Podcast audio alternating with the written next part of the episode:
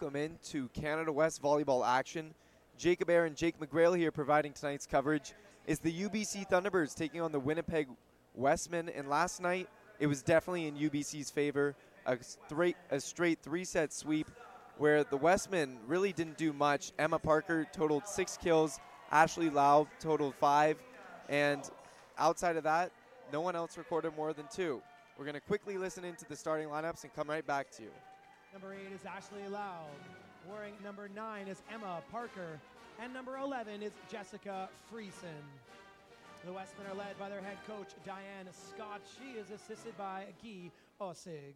Now let's meet the starting roster from the home team, the UBC T-Birds. Second year middle blocker from Delta BC, wearing the number one jersey is Jade Robertson. The setter in her third year from Calgary, Alberta. Number two is Liv Furlan. Second year outside hitter from Surrey, BC, wearing number three, Kira Van Ryk. The Birds captain, one of our graduating seniors from Nanaimo, BC, number five, Victoria Behe. From Calgary, Alberta, middle blocker number nine, another graduating senior is Kira Hanley.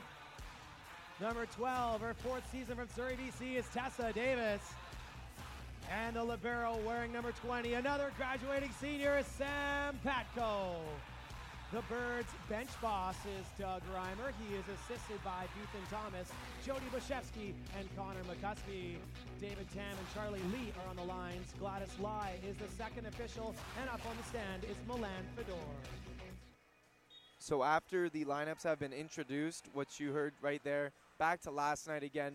Wesmen not doing too much. The Thunderbirds, meanwhile, total a lot. Tessa Davis, there was Jade Robertson, Kira Van Ryk, Liv Furlan. Everyone was chipping in for the Thunderbirds. UBC hit 366 as a team last night compared to just 038 for the Wesmen.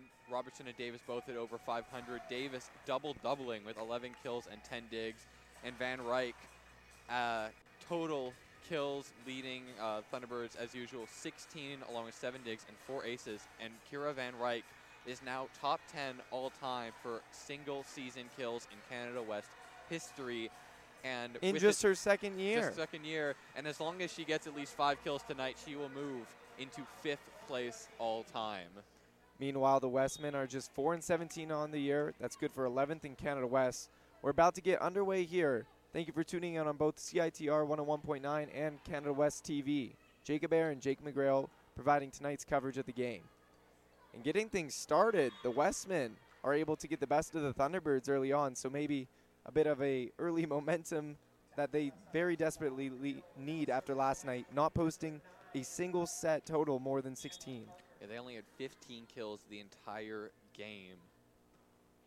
Yeah, that match was not in the Wesmen's favor. But starting things off, a quick 2 0 run for them here after an ace. And this is going exactly how head coach Diane Scott was hoping for the Winnipeg side. So serving still is number nine, Emma Parker. She takes a lot of the action for this Wesmen side. Quick setter's dump there from Liv Furlan gets things started for the Thunderbirds. Liv Furlan, very aggressive setter, spent a lot of time playing outside hitter as well. She's always looking for those quick dumps. Yeah, we learned about that on the interview that I was able to run with her this week on CITR. Meanwhile, Kira Hanley, she's back in serving, grabs the ace. So a couple of aces here early on. This time for the Thunderbirds to knot things up at two. Hanley's not usually the one getting the aces, but Thunderbirds as a team absolutely dominant from the service line. 2.85 assists per set, by far first in the conference. That time getting across was Laub. Furlan of the Thunderbirds. The set to Kira Van Ryk. And in her second season, she's really had an incredible output. Offensively, defensively, she has a lot of digs on this team. She's able to do a bit of everything, that number three. And we're going to see quite a lot of attacks from her tonight. Another ace from Kira Hanley now. Kira Hanley was in Scotland for the first part of this year. She was on exchange there for school, and she's came back and really helped the Thunderbirds at the net, but here also helping them from the service line. Nearly another ace, that time just able to keep it up was the libero of the Wesmen 5e. This time from the middle, Jade Robertson unable to find the back end of the court. That will end the Thunderbirds run and give it back to the Winnipeg side. Now serving for the Wesmen is Taylor Boughton. The middle is in her second year, originally from Oakbank, Manitoba.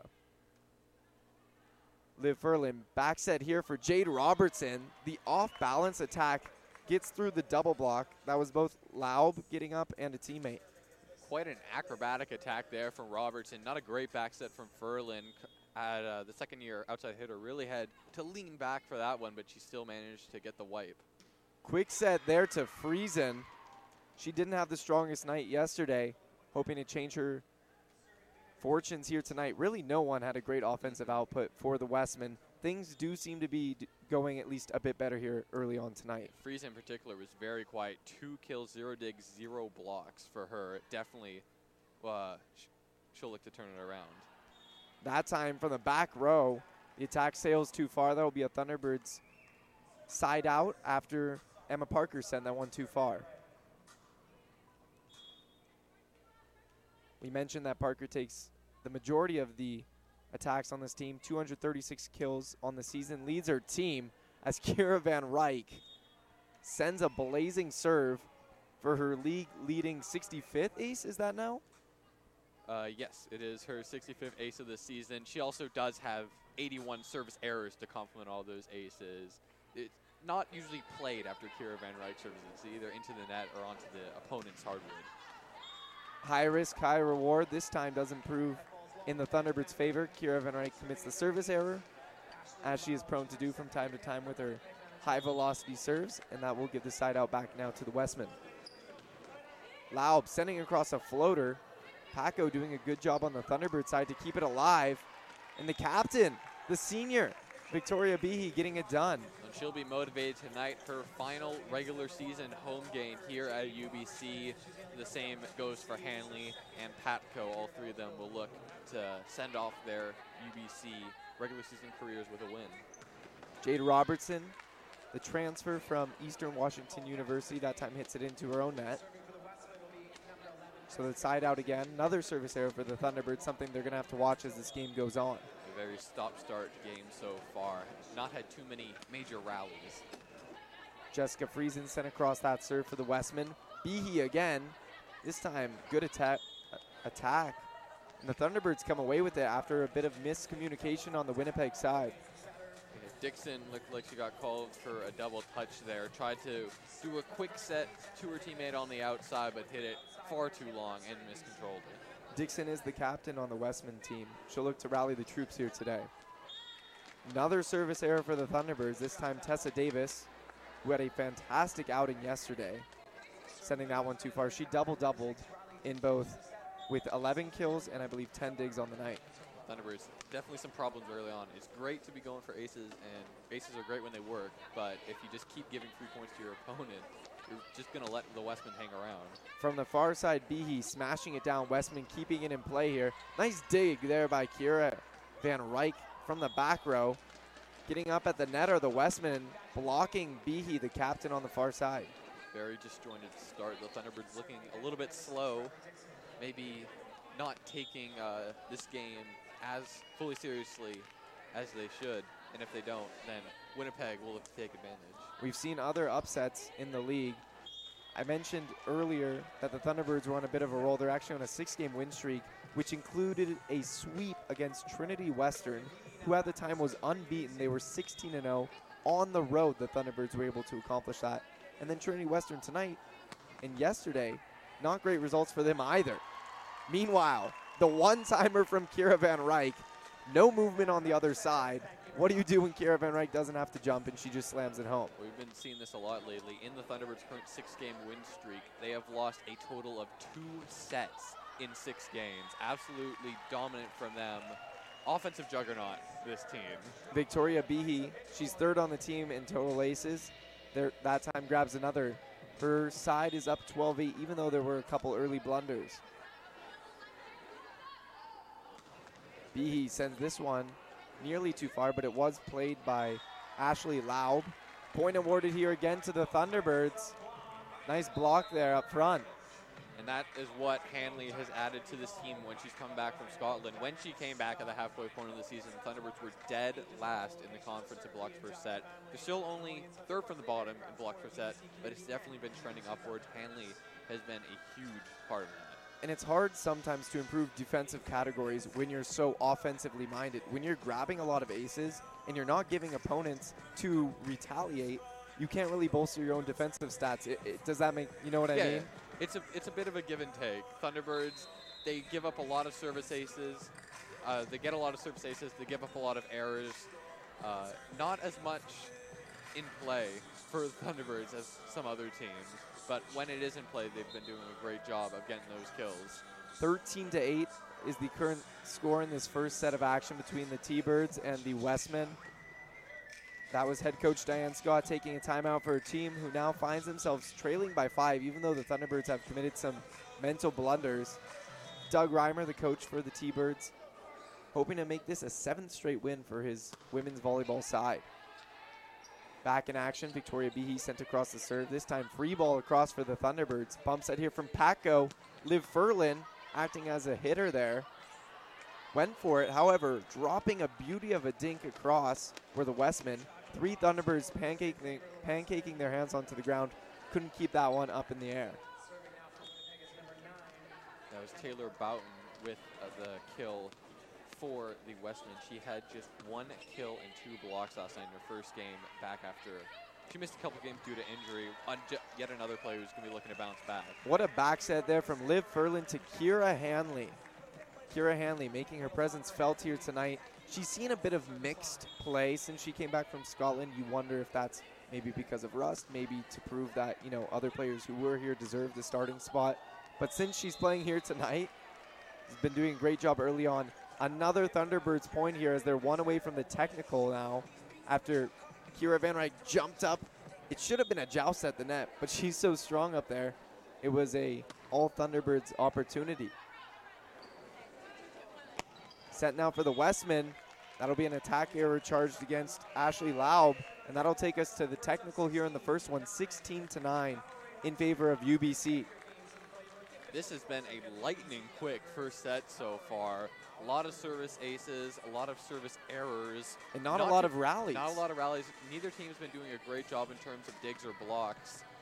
For well, neither team is that great in blocks on the season anyway.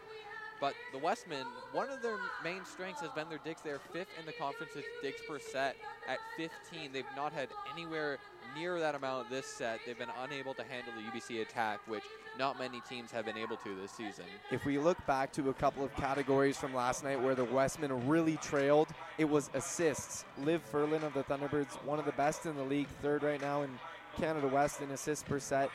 She helped lead her side to a 46 15 advantage in assists. Meanwhile, Diggs also heavily in the Thunderbirds' favor, a category that usually doesn't swing their way. It was 43 25 UBC last night. And that's definitely one category that the Wesmen have to win if they're going to find a foothold in this game. That's been their biggest strength this season has been their ability to get those digs, keep those possessions alive. And if they've been unable to do that, then definitely means that UBC is racking up the points like they did last night. out of the technical, Kira Hanley, another ace for her. So right away, Hanley has racked up some aces here in the first set of play. She's definitely been motivated by senior night. Last year, if we go back, she hasn't doesn't have too many stats as she's only played in limited games since the new year. But she was actually fourth in Canada West in blocks last year. In hitting percentage rather, and was fourth on the team in points and kills, and first on the teams in blocks per set. Thunderbirds here grabbing another point as Liv Furlan that time getting the job done. Just like that, it's 18 to 9. Thunderbirds already closing in on a first set win. Block at the net. That was Robertson and Furlan both getting up there against Laub. Not a great set there from Dixon, causing her teammate to have to jump forwards, lean quite a lot forwards in order to get her hand on that one. Was unable to get any lift on that attack, and it was an easy block for the Thunderbirds. Number 10, Warmington now into the game for the Wesmen. Stepping off the floor is Boughton. Serve across from Hanley is handled cleanly, and Warmington making her entrance to the game with a kill immediately. She started both games last weekend. Uh, she barely played last night, hitting just 0-1-2 on the season, but got it to go there. Thunderbirds also see a few changes as, for the moment, Laura Worsley, the libero, who came back also at the beginning of the new year, is into the game for Kira Hanley. This time, the roundhouse play unsuccessful for the Thunderbirds. Jade Robertson sending the cut shot too far. And weirdly, the time that the ball was played behind her and she had to lean back, she got it perfectly. For the time she was able to fully set up for it, she hit it way too long. Warmington sends across a floater. This time, Jade Robertson, same play, opts for the line shot and hits it right off of the green thumb Warmington. Oh, that was quite literally the exact same play. Furlan back set to Robertson coming around the near side. This time she got her aim right. The newbie couldn't handle it. Liv Furlan, who's second in Canada West in aces per set, was back to serve. The Wesmen, however, collect and nicely put together a little chain of an attack plan there and are able to come out victorious on that last point. Serve sent across. Worsley couldn't handle it cleanly for the Thunderbirds. The captain Behe from the back row sent one across, nearly found the ground. Joust at the net. Robertson keeps it alive for the T-Birds. Tessa Davis now. 5e handles it for the Wesmen. That was Laub getting it across for Winnipeg. The far side, Davis slams it off to end the rally, the hands of 5e. I feel like we mention this every time that we call uh, one of these games, but Tessa Davis, what an essential addition to this Thunderbirds team this season. She's been a rock throughout the year, given the injuries, the absences they've had. If she hadn't come to UBC, who knows where this team would be. Now onto the court, as well as Tessa Davis, um, you, Jade Robertson, two big pickups, one from Toronto and one from Eastern Washington. But Danae Shepard's onto the court as Kira Van Ryk nearly, nearly pulled off an ace there. It is a service error. She thought she had it. Mhm. She definitely looked a little bit confused at the head official after that one. Got a lot of power on it, just missed by a few inches. Danae Shepard's onto the court for the Thunderbirds. She's quietly had a very nice season, putting up some of the top categories in hitting percentage on the team. She just doesn't see a lot of play time. There, getting a kill right away. Danae Shepard only totaling 18 blocks, now 23 kills on the season, but that hitting percentage is very high, and her height is really advantageous up at the net. Big presence to scare off opponents' offenses. And now they've got both her and Hanley on the court at the same time. We'll see what they can do at the net. that time, Hanley didn't even really have to jump. The Wesmen hit it into their own net. And now with just two points left in this first set of play, Thunderbirds are leading 23-13. That will force Diane Scott, the head coach of the Wesmen, to take their final timeout and try and pull off something here. And unfortunately, this is looking very similar to the first game for the Wesmen. And historically, they've not been great on the road. They have lost now 37 straight conference road games. They have not won a conference road game since February 6, 2016 against Manitoba. Kalina Schulz, the only player in Winnipeg's current team that played in that game. And she was playing for Manitoba. So no one familiar since their last road win. Mm-hmm. Riley Dixon was on that team. She did not play. The only two seniors on this Winnipeg team. It's a very young team. They are only four and 17. Slight improvement From on what they were season. last season. They were dead last in Canada West for two straight years coming into this year. They are now 11th in, in the conference at 4 and 17 coming into tonight. So minor improvements, and given that this is a very young team, hopefully they'll be able to take some step forwards next year. Right out of the timeout, Wesmen are able to come up with a plan to foil the Thunderbirds from reaching 24 points here early on. That time, Emma Parker coming up with the slam through the middle. And she finally gets on the board. She only had six kills last night, which is her season low. Before last night, she was averaging 13 kills and 13 digs a game in her last four, including a 15 kill, 26 dig performance last weekend. That time, the serve came in from Friesen. Thunderbirds were able to get it back across. Behe now sets it there. Courtney Hillier, who's into the game for the Thunderbirds, got it back across. Hillier and Hanley can't get the block.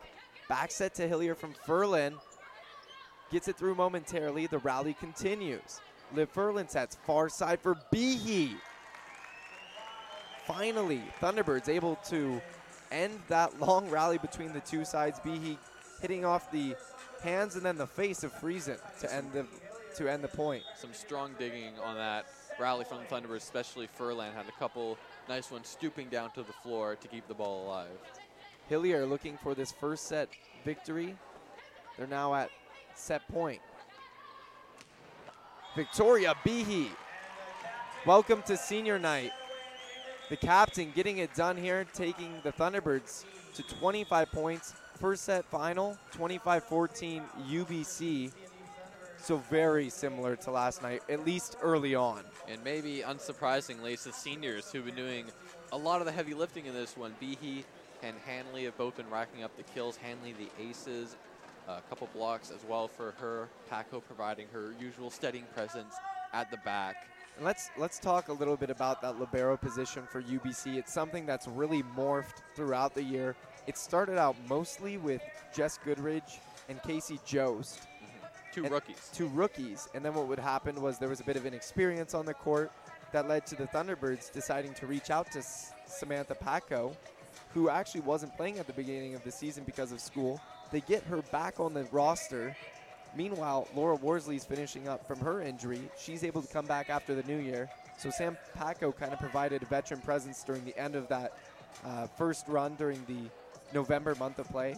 And then since then, Paco and Worsley both shared a bit of time, but now it seems that Paco's in the reins again for UBC Libero. Well, and just to show how important she is to this team, when she came back, Thunderbirds were two and four. Since then, they are 12 and three, rocketing up the Canada West standings. Have a chance to get as high as third or fourth, maybe some home court advantage in the playoffs, which could prove crucial. But of course, first they've got to take care of business tonight after that 25 to 14 first set win.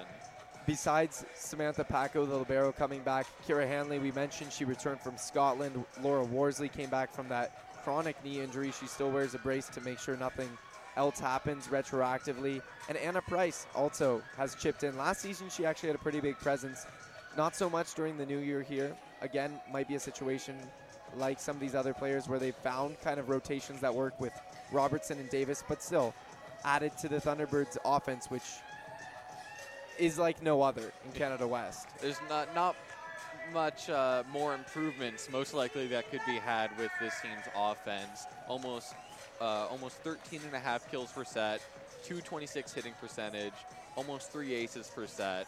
Been completely dominant on the offensive end, and they showed it against the very best in the conference. Uh, TWU a couple weeks ago. They've had a bye week since then. They don't look that rusty.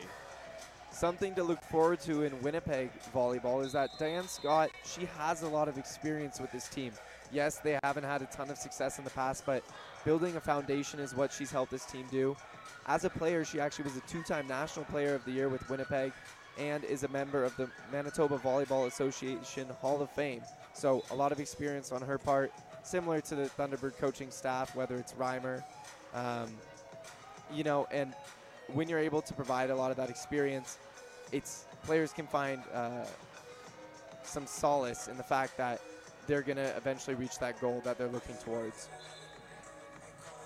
About ready to start the second set of play here. Thunderbirds in their last six and six plus games, we'll ca- six plus matches, we'll call it, still have only dropped two sets. incredibly impressive run. Really peaking at the right time. It looks like this Thunderbirds team.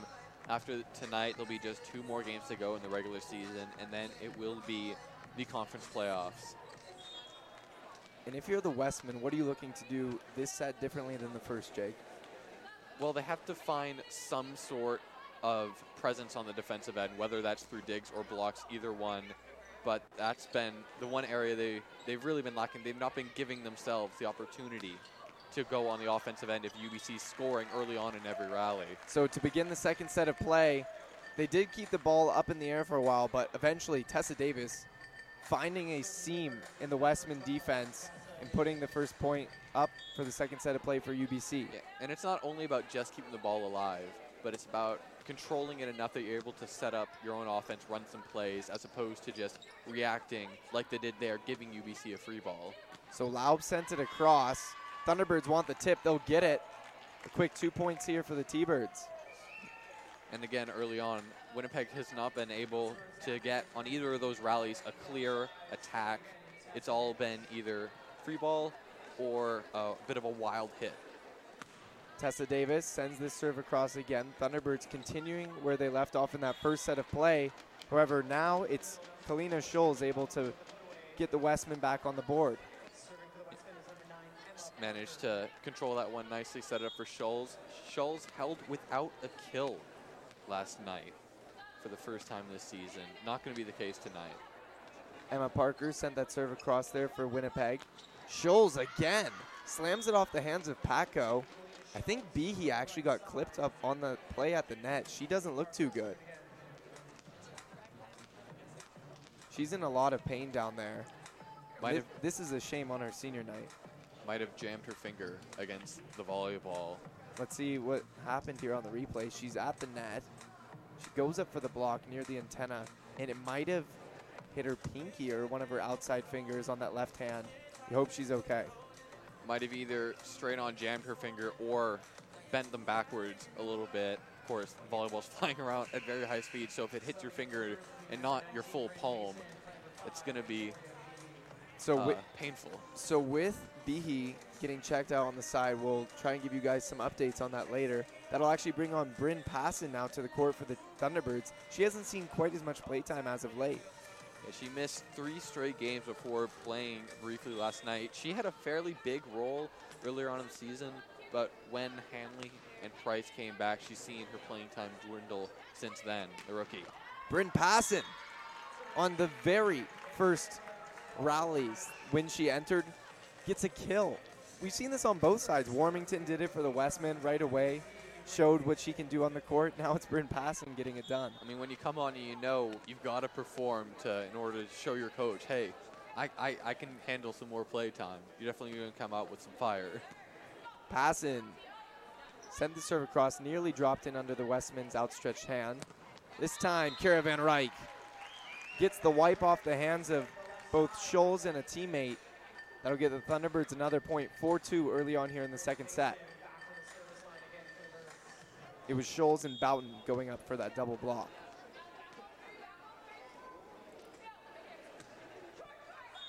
Passon this time hits it into her own net, so a service error gives the side out back to the Wesmen. Maybe not quite the way to endear yourself to Coach Doug Reimer.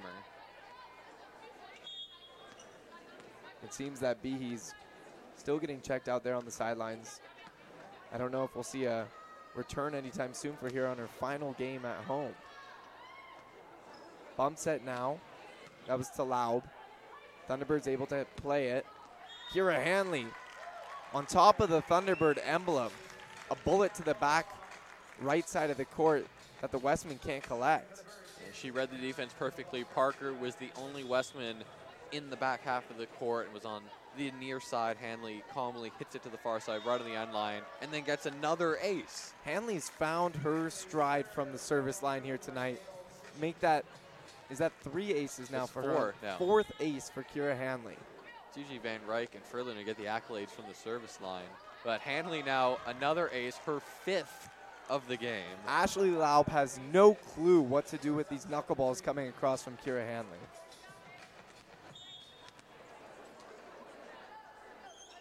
It's been a bit of a rough night for the Wesmen. Nearly drops in another one. This time, Fi- Fivey able to keep it alive. Meanwhile, trying to go up for the kill was the captain Dixon. She was rejected by the duo of Kira Van Ryk and Jade Robertson at the net. Things are quickly slipping away from the Wesmen already here in the second set, down 8-3. That time, Laub able to get the tip across and over the outstretched blocking hands of Robertson. Wesmen do get a point back here. Back is Kalina Scholes to serve in her fourth year setting business. Back set there from Furlan. Good job getting a hand on it there was Laub. Laub's blocked at the net. Wesmen able to play it still. Laub will try again. This time gets it through and much too hot off the hands of Paco. It soars up into about the second row in the bleachers. So 8-5. This game, this uh, set, still very much able to go to either side. It seemed for a little bit there that the Thunderbirds were on a roll, but the Wesmen have responded equally well. That time, Liv Furlan trying to get the setters dumped. She was, uh, her attempt was snuffed out rather well there by Jessica Friesen. This is a perfect time for the Wesmen to try and get back in this game before the lead was too much. Exactly what they needed. Although a Van Ryk kill is not exactly what Winnipeg needed, but they're still hanging around. That time, Van Ryk getting it, her attack to go off the hands and out of play from the defense. Liv Furlan back to serve. Her and Van Ryk doing something really special this year. They have led their team to an unprecedented amount of aces per set. No other team is even close right now to what UBC's been doing, much in part thanks to those two. Behe also chipping in rather nicely with aces on the season. 9-7 now, still in favor of UBC. Liv Furlan gives a bump set to Passon from the back row. Passon with the pipe. Not the most powerful of attacks. She didn't get a ton of uh, air on her jump there, but managed to get enough spin on it that it handcuffed Fivey. Kira Van Ryk now back to serve for UBC. It's a potent duo. First Furlan, then Van Ryk. That time she grabs the ace. That one is called within the the boundary of the baseline. And as close as she missed a couple ones earlier, that's about as close you can get while making it right onto the baseline. It's now the ninth ace of the game, or the match, rather, for the Thunderbirds. Up at the net, the joust is won by the Thunderbirds. Robertson doing a nice job, then keeping it alive. Dig, dug out by Paco. Finally ending it there. Tessa Davis sends it cross court off the hands of Kalina Scholes. Thunderbirds looking to rest control back in this set. Looks like that was recognized by Coach Scott, who calls the Wesmen's first timeout of this second set as we get closer to the technical. It's 12-7 now for the Thunderbirds. Similar to last night, Wesmen not doing a great job putting up a lot of kills across the board. They've been relying a lot on the Thunderbirds creating errors against themselves or whether they're able to get points off of blocks. But in terms of attacking, uh, you know, a facet of their game that this team is not strong with, nothing has changed here tonight. It's always good if you can take advantage of another team's errors or try and force them into errors, but that, if that's your only reliable source of offense, that's not going to work against a team that's as strong offensively as UBC. You can't rely on the Thunderbirds making 30 attack errors in a game. Winnipeg, if they're going to get back into this one, they need to get some sort of consistent kill count, whether from Parker, from Laub, from Schulz. Kira Van Ryk back to serve now out of the timeout. Just narrowly missing another ace is Van Ryk. Service error will give the ball over now to Jessica Friesen. Friesen originally from Lockport, Manitoba. One of three women on the team, originally from Lord Selkirk Regional Secondary. Set here now. A back row smash by Ashley Laub. Paco unable to ha- handle it again. That was the second time in the last five or six points that we've seen Paco unable to handle a hot attack coming in from the opposition.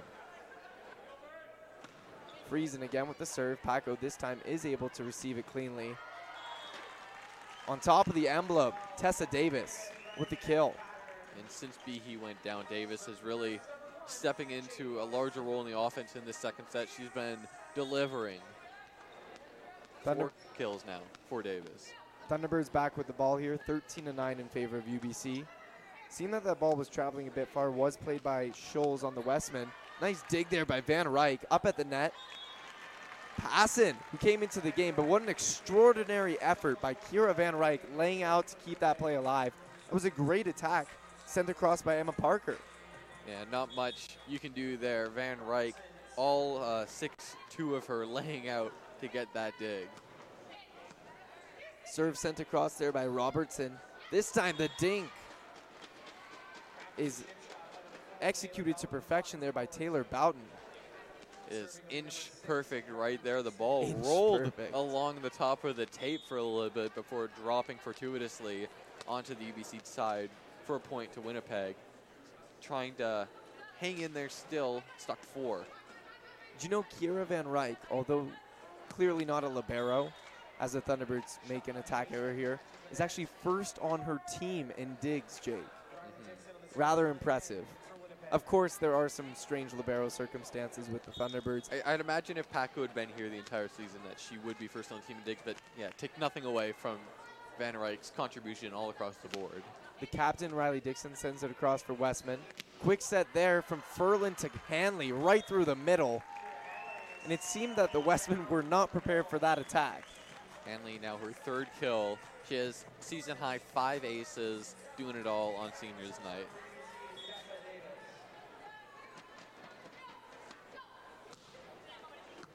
Serve sent across there by Davis. Set now for Parker. Again, gets it past Paco. Seems that they've been targeting the Libero here as of late. Wesmen definitely doing a better job offensively, running some plays, getting some kills. Parker now multiple kills on the board. Emma Parker sends across a no spin serve. Now Bryn Passon gets a bit of a roll shot across. It is collected by the Wesmen. Thunderbirds plenty of time to set up a play. Bryn Passon, it was a bit of a miss set there from Furlan. Wesmen able to capitalize on a weak attack sent across by Passon, getting the kill there. Dixon, the captain. Yeah, not an ideal attack sent across by Passon. That's as much Furlan's fault as the rookies. Furlan, not a great set, giving it a bit too far behind her, and the Wesmen capitalized. Parker sends that one across again. Back set there for Kira Hanley. That set much more cleanly executed by Furlan. Nice dig there by Paco to keep that play alive. Up at the net, Passon's going to send across a free ball. Plenty of time now. Miscommunication between Van Ryk, Davis, and Paco allows the ball to drop right in the heart of their defense. And Winnipeg got that point because of a great dig early on in that rally from Emma Parker. Kept it alive. They got another attempt, and then Taylor Boughton knocked it home. And all of a sudden, Jake, we're almost tied up here 15 14 in favor of UBC, but the Wesmen are rallying. And it seems that they indeed may indeed beat that 16 mark. However, UBC takes us into the technical 16 14. Wesmen trailing close behind and definitely fighting here in this second set a lot better than we saw in that first. What's the difference? They've been able to really calm themselves down a little bit. They've been able to stop UBC's offense from going uh, one, one, two, three, really. Uh, I guess more of a baseball term there, but UBC's not getting as many quick points as they were early on. The rallies are dragging out a little bit longer, giving Winnipeg more of a chance to get themselves settled within each rally. Thunderbirds at the same time did have a bit of a, you know, switch, which they weren't really prepared for at the time. Victoria Behe, the captain, sitting out. I can actually see her from up here in the broadcast booth. She's icing it. I don't expect her to come back out anytime soon. We haven't received official word. However, it doesn't look like things are too good. She is. It does also look like her hand has been wrapped up, so you wonder if something might have popped out of place or if she overextended her fingers. Hopefully, it's nothing more than a sprain in her fingers, but it definitely could be worse than that. Hopefully, it's not. But Winnipeg now down just two points. Could easily have been tied. The bit unlucky to have that last attack from Passon just brush off fingertips of the defender, but they've been playing much better If in you're- this second set. If you're listening on CITR or Canada West TV, you're tuned in to UBC Thunderbirds taking on the Wesmen in Canada West volleyball action. It's the final home game here for the Thunderbirds, and they're currently leading 1 0 in set count. And in this second set of play, they now are up 17 to 4 as we're coming out of the technical here. Kira Van Ryk with another kill. And with that, Kira Van Ryk now moved into fifth all-time single season kill count. And she's got another two and a half games to go after uh, moving forward to try and rise up even farther. quick set there. And although it wasn't a full follow through by Taylor Boughton, it still got the job done for the Wesmen. Boughton's been getting it done recently at the net. None of her attacks have been super powerful, but whether it's dinking it over the heads of the UBC defenders are winning those joust, she's been getting some points down for the Wesmen. Up to three kills now, all in the second set. Back set there from Furlan. Hanley somewhat missed it. That allowed the Wesmen to block her attack. Laub was there to help for the Wesmen. Laub now goes up with a smash of her own, but Liv Furlan, the setter, getting up against Laub's solo block.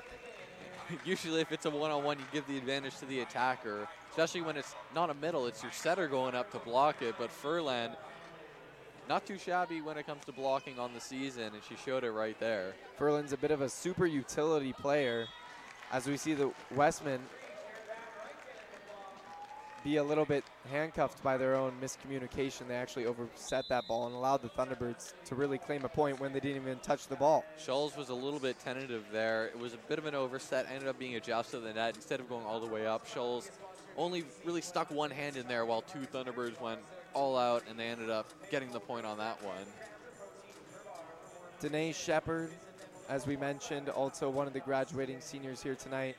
Expect her to see a little more playtime maybe later on, especially if there are some defensive issues up at the net. But it seems that Kira Hanley's been doing a great job up there, along with Robertson and Davis. Yeah, that previous half whiff aside, Hanley has been about as good as you could expect her to be tonight. Been a force down the middle. Robertson has been fairly quiet this set. She was noticeable in the first, has not had as featured of a role, at least offensively, here in the second set. We'll see if they start drawing up more plays for her.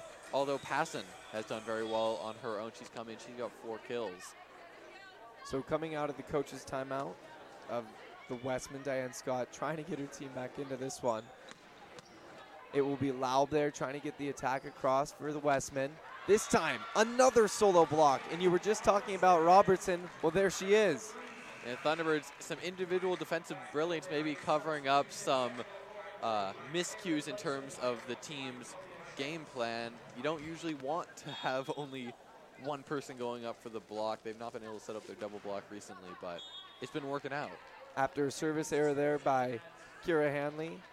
Now going back for the Wesmen is a substitution, Taylor Clayson, into the game. Meanwhile, on the Thunderbird side, Worsley will step in.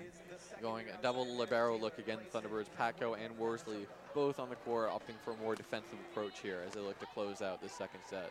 Back set there from Furlan. Robertson froze Fivey, who had no clue what to do with that attack. And it freezes so many defenses in Canada West. I just mentioned in the timeout that Robertson's not been as featured here in the second set. Maybe caught the Wesmen a bit by surprise. The, the second year middle, a little bit dormant, came out there Fivey, didn't even have time to bend down to try and get that dig, went right through her legs. Now into the game also for the Wesmen is 12, Bella Giris. Liv Furlan sends across the serve for the T-Birds. This time gets the dig. Worsley now with the set for Van Ryk. Fivey, extending a single arm and looking to her teammates for any kind of help. And when Kira Van Ryk is on, there's not too much you can do defensively except for hope it comes right to your And arms. it's not a very physically imposing double block there. Friesen gets blocks, but she's just six feet tall. Giris was the second member of that double block. She's only 5'8". Van Ryk can see and hit over both of them fairly easily. Liv Furlan serve clips the top of the net but goes across. Meanwhile, Emma Parker able to get a kill here for the Wesmen, keeping their hopes alive 22 to 17 now, still in favor of UBC. They have had some success going right at Sam Paco this game. Paco been a little bit more shaky in the second set than she was in the first. Lau with the float serve. That time Jade Robertson trying to dink it across. Point awarded here to UBC. I couldn't tell if it was a double touch violation. Definitely looked like a double touch from uh, Dixon, as it was just the first touch of the of the possession there for the Wesmen. So it wouldn't have been. I can't imagine it have been anything besides that. Dixon, Dixon's been guilty of a few violations this game. Clayson steps back out as Scholes is back onto the court for the Wesmen. This time it was Laub getting it across. She's seen a lot of action here tonight, Laub. A lot of the majority of the attacks have been running through her and Parker. As Parker that time getting the kill to end the rally. Wesmen have not been uh, they've not done a great job this game breaking through the UBC double block consistently. They did it there. Davis and Robertson were unable to stop that attack from Parker. So at 23 to 8 in the second set of play, the star of the show, Kira Van Ryk, will take a seat for Anna Price to come in. Parker, the smash is handled by UBC. However, point will be awarded to the Wesmen after a net violation charged here against the Thunderbirds. Serving is number 11, Jessica Friesen. Jessica Friesen back now to serve for the Wesmen. They have six to play with as they are at set point.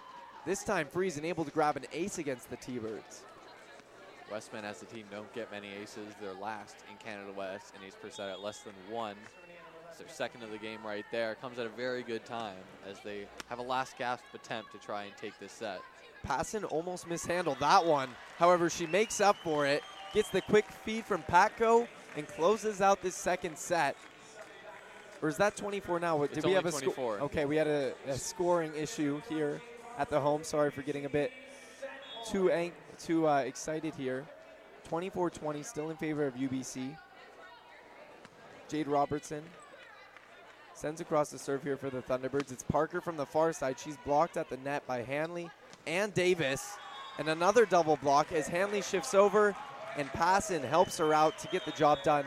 Now officially the second set is over. Apologies for that earlier blunder. The Thunderbirds up 2 zip, but there is some life here for the Wesmen. If you take this in the grander perspective, by four points, this is the most they've scored in a single set playing UBC this season. Boughton, although she got blocked right at the end there, she had a very strong set. That was probably the only time she got stopped on any of her attacks. And on the side of the Thunderbirds, well, of course, you don't want to see any injuries. You don't want to see your teammates getting injured at all. Passon did a very good job filling in for the uh, sidelined Behe. Racked up five kills of her own in that second set. Definitely staking her case for more playing time as the season, the regular season, winds down. So the Thunderbirds and Doug Reimer got lots to do. We're going to take a look around some of the other scores in women's volleyball tonight. We were talking about Trinity Western earlier and how the Thunderbirds were able to upset them. They actually were upset last night against MacEwan in a thriller 3-2 set count final, right? And it looks like their game today is going to go to five sets as Trinity Western's up uh, 14, uh, 24 to 14. It looks like in their fourth set, currently down 2-1 to MacEwan. Meanwhile, elsewhere around the league today, Regina beat Manitoba 3-1. Calgary is currently trailing Mount Royal in two sets to one. We talked about that MacEwan Trinity Western game. And meanwhile, Saskatchewan is up one set to zero against Thompson Rivers. And Mount Royal will be taking on Saskatchewan next week.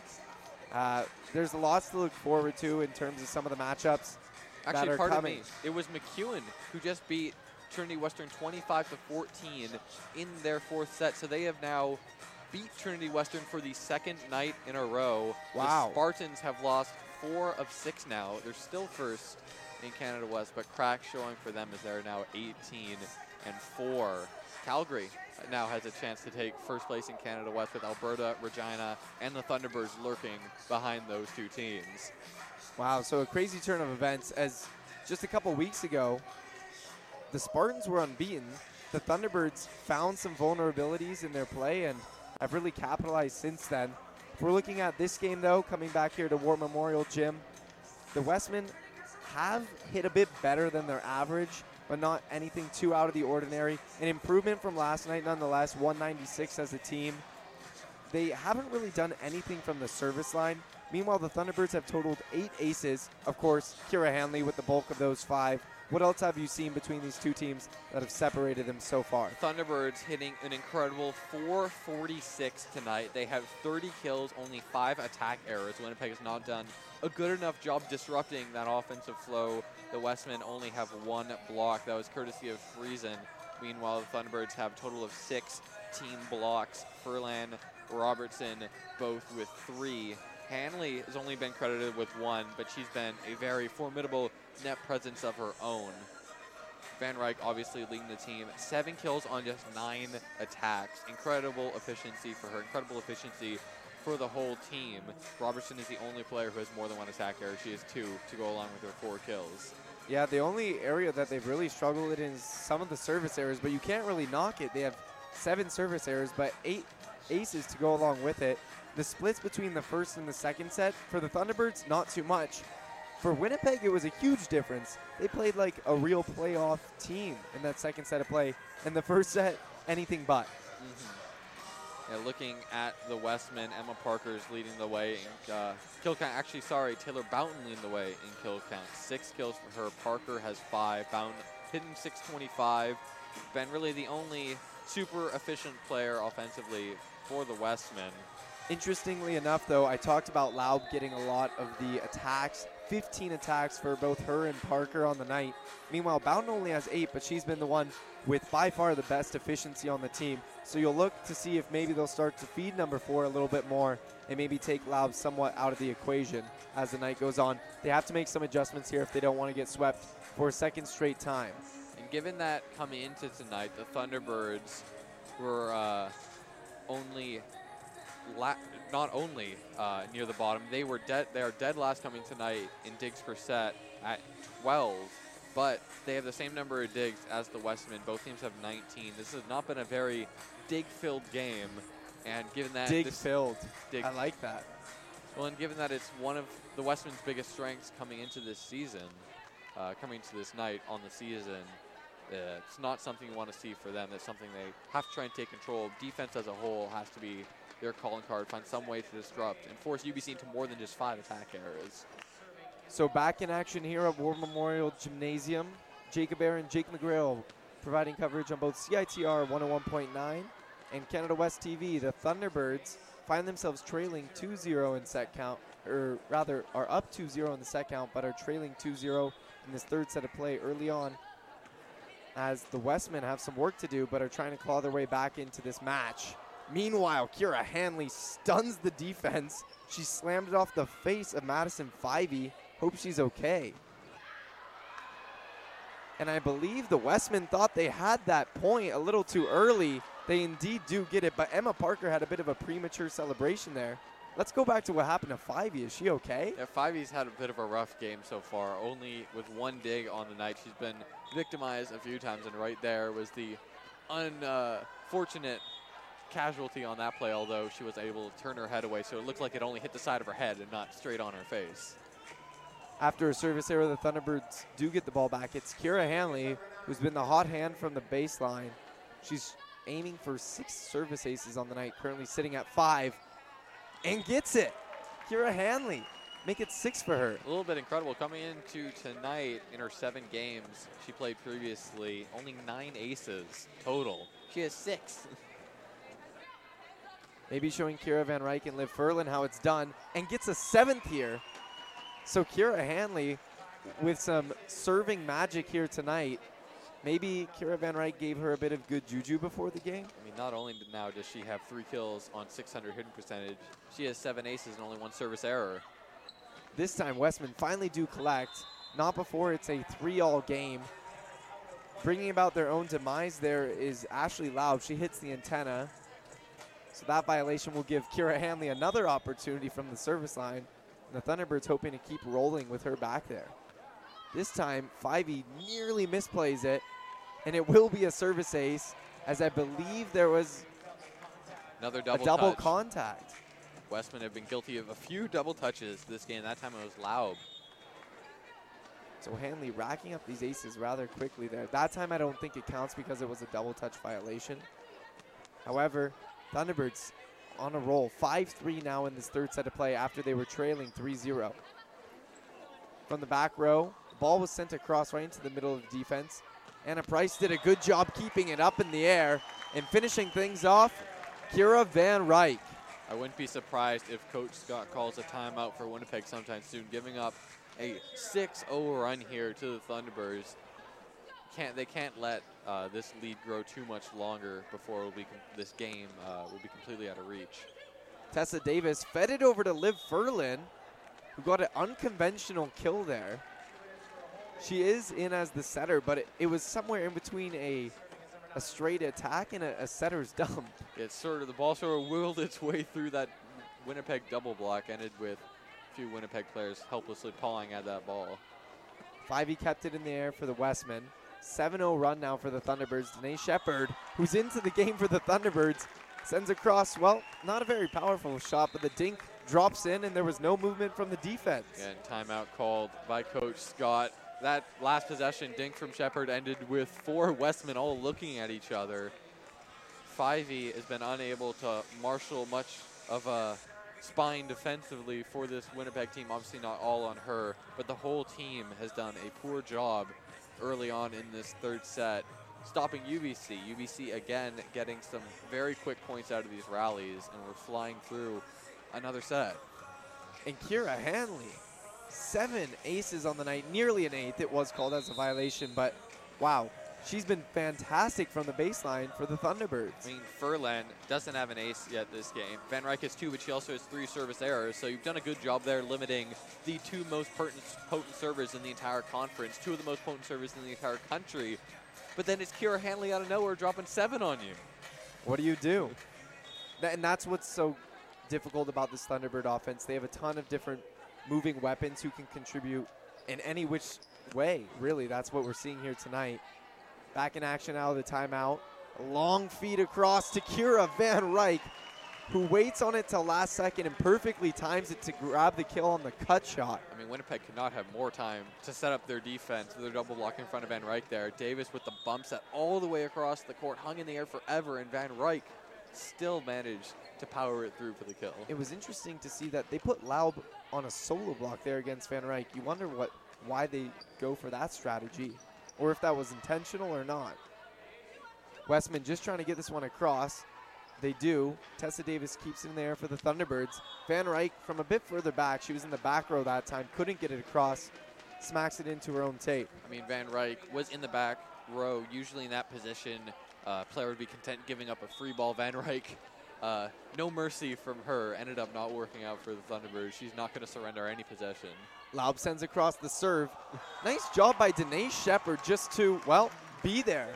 Furlan was burying her face in the jersey. Looked like she might have been laughing in disbelief after that one as the block from the Wesmen goes off the chest of Shepard, who is hanging in midair and fortuitously drops for a UBC point. Nothing going right right now for the Wesmen. That was a bit of a lucky break for the Thunderbirds. 10 to 5 now. Wesmen do find their way back onto the board again with a kill that time by Parker. They needed that one, broke a 10 to 1 run for UBC. Much needed point there for the Wesmen. Back is Jessica Friesen to serve. She had a bit of a bullet of a knuckleball. You don't see that too often with the no spin, but coming in at that kind of velocity. It did get across, and then Thunderbirds unable to return it, so it was an ace. Yeah, poor attack from Davis there. Hit it straight into the net, not even close to making it over the tape. This time, Paco does handle the serve. Tessa Davis recalibrates, finds the back court. Just teed her up again. Very, a lot of confidence for UBC. That's the couple times this game after a miss, they've run up the exact same play and it's worked the second time. Kira Van Ryk now back to serve. Fivey does handle this one cleanly. Set there for Parker, who was blocked, but she gets the wipe and the point on the play. Dixon with a nice set to Parker. Set her up well. We haven't seen too much from Dixon because they really haven't been able to set up too many plays. They've been often fighting the Thunderbirds' net presence here tonight. Yeah, Dixon uh, in the low 20s right now in terms of assists. She only had 11 last night. So an improvement from yesterday, that's for sure. Trying to continually get her team back into this one. Back row smash. The pipe from Van Ryk and the celebration afterward. What a huge kill from the back row. And Van Ryk has had weirdly few attacks this game, at least by her normal standards, but she's been making them count when she does get them. How do you know how many kills she currently has, Jake? Are you doing a Uh, kill counter? I believe she's now up to nine on just 11 or 12 total attacks. So where does that put her on the season in terms of all-time records? Uh, unless she gets up to 20, she will be quote unquote stuck in that uh, fifth spot all time. Still with two games after this to go, though. So plenty of room to move up. I was looking at some of her numbers earlier. It seems that she might be able to sneak actually right into that third spot if she's somewhat consistent with her kill count across the rest of the matches. Yeah, only third. Only third, right. So Danae Shepard back to serve now for the Thunderbirds, who are leading 13 7 in the third set of play. Laub able to handle the serve from Shepard. Thunderbirds called on the net violation there. Hanley uh, and or Davis a little bit overeager on that one, trying to get their block and reach their arms a little bit too far over the net. Serving is Parker. Parker sends it across for the Wesmen. Bit of an overbump there. Furlan just had to keep it in play. Nice job not making contact with the net. Laub sends this one hot off the hands of Paco and up into the roof, which is actually now somewhat out of place. You wonder if that's a uh, safety hazard on the court. Hopefully that panel will stay up on the roof where it belongs. Paco, not exactly what she was intending to do, bump, uh, bumping that one all the way up to the ceiling. Bump set there for Price. She's blocked at the net. One of the few blocks that have been successful by this Wesmen side. Laub that try that time trying to dink it across. She was snuffed out by the Thunderbirds defense. Another good block by Hanley and Price. This time they do get it beyond the two Thunderbird blockers. It'll be a back row dink attempt there from Kira Van Ryk. Kept alive.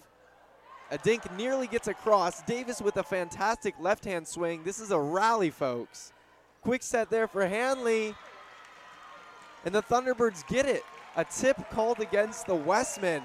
And what a fantastic momentum booster there for the Thunderbirds. I was sure Winnipeg was going to get that point on that uh, dink they had right down the middle, but Price out of nowhere flew across the ground to keep it alive. Nice job putting her body and her hand out on the line to keep it up in the air for the T-Birds. Kira Van Ryk handles the smash from the back row of the Wesmen. And as the Thunderbirds are now creeping up to the technical, it's 15 to 9 in their favor. Wesmen again, another violation here charged against them. And once again, Winnipeg is might be in a bit of damage control mode here, desperately trying to hang on to any sort of chance in this match. Kayla Oxland, the rookie, now in to serve. She'll be the serving specialist and likely slide on over into setter. Liv Furlan will occupy one of the hit outside hitter roles in the meantime. Paco handles it from the far side. Price is rejected at the net. She'll go for the same look. This time, she went for the white. Smart call. A bit unlucky there for uh, Boughton and Michaela Cameron. They got two solid contact on Price. The first one went right back to the Thunderbirds, and the second one went out of play for a Thunderbird point. We've now reached the technical 16 to 9 for UBC. UBC getting closer to a uh, second straight sweep of the Wesmen. So if we do a total set win count, going back during the six game, the six match win streak that they currently boast, I believe that's 18 and two coming into tonight. And now with the current set counts, they're 20 and two in their last 22 sets, trying to make it 21 and two right now. About as dominant you you could possibly be. This team firing on all cylinders. Winnipeg, unfortunate enough to be standing in their path. And you look at the Thunderbirds, you wonder how has their game changed so much from the beginning of the season. Yes, they got players back, but they have different contributors, whether it be outside players like Davis and Robertson transferred over.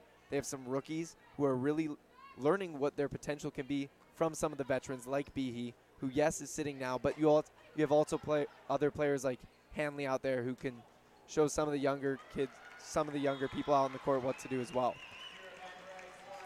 Van Ryk, another back row kill, brushes across her, brushes her hair out of her face as maybe she got a little extra airtime with that last one. I mean, and Winnipeg's inability to handle UBC's attacks doubly so for Van Ryk. She's been absolutely unstoppable when she's had those attacks back row, outside, doesn't matter.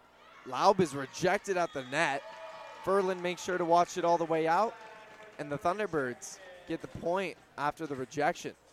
And it's now an ex- uh, 18 to 6 extended run for the Thunderbirds. After a quick flurry to start from the Wesmen, it's been all UBC here in the third set as they look to cruise to the finish line. Kayla Oxland still serving for the Thunderbirds. The floater's dug up by Laub. The quick set there. That time, Taylor Clayson able to get it across for the Wesmen. Bit of a confusing lack of uh, dig there from Furlan. She was down on the floor. It looked like she was going to get it, but it dropped a few inches away from her fingertips. Warmington, the rookie for the Wesmen, back to serve. She's from St. Andrews originally. Anna Price this time does get it through that double block. She struggled earlier trying to get it through some of this Wesmen defense. Long back set there from Oxland to Furlan. Thunderbirds coming away with the point after a uh, violation charge there against the Wesmen. Second time Friesen has been called for a net violation here in the third set. 19 to 10, the Thunderbirds. Six to go here for the match win. Plenty of time to come back for the Wesmen, but Anna Price trying to help these T-Birds close it out. That's an ace for her.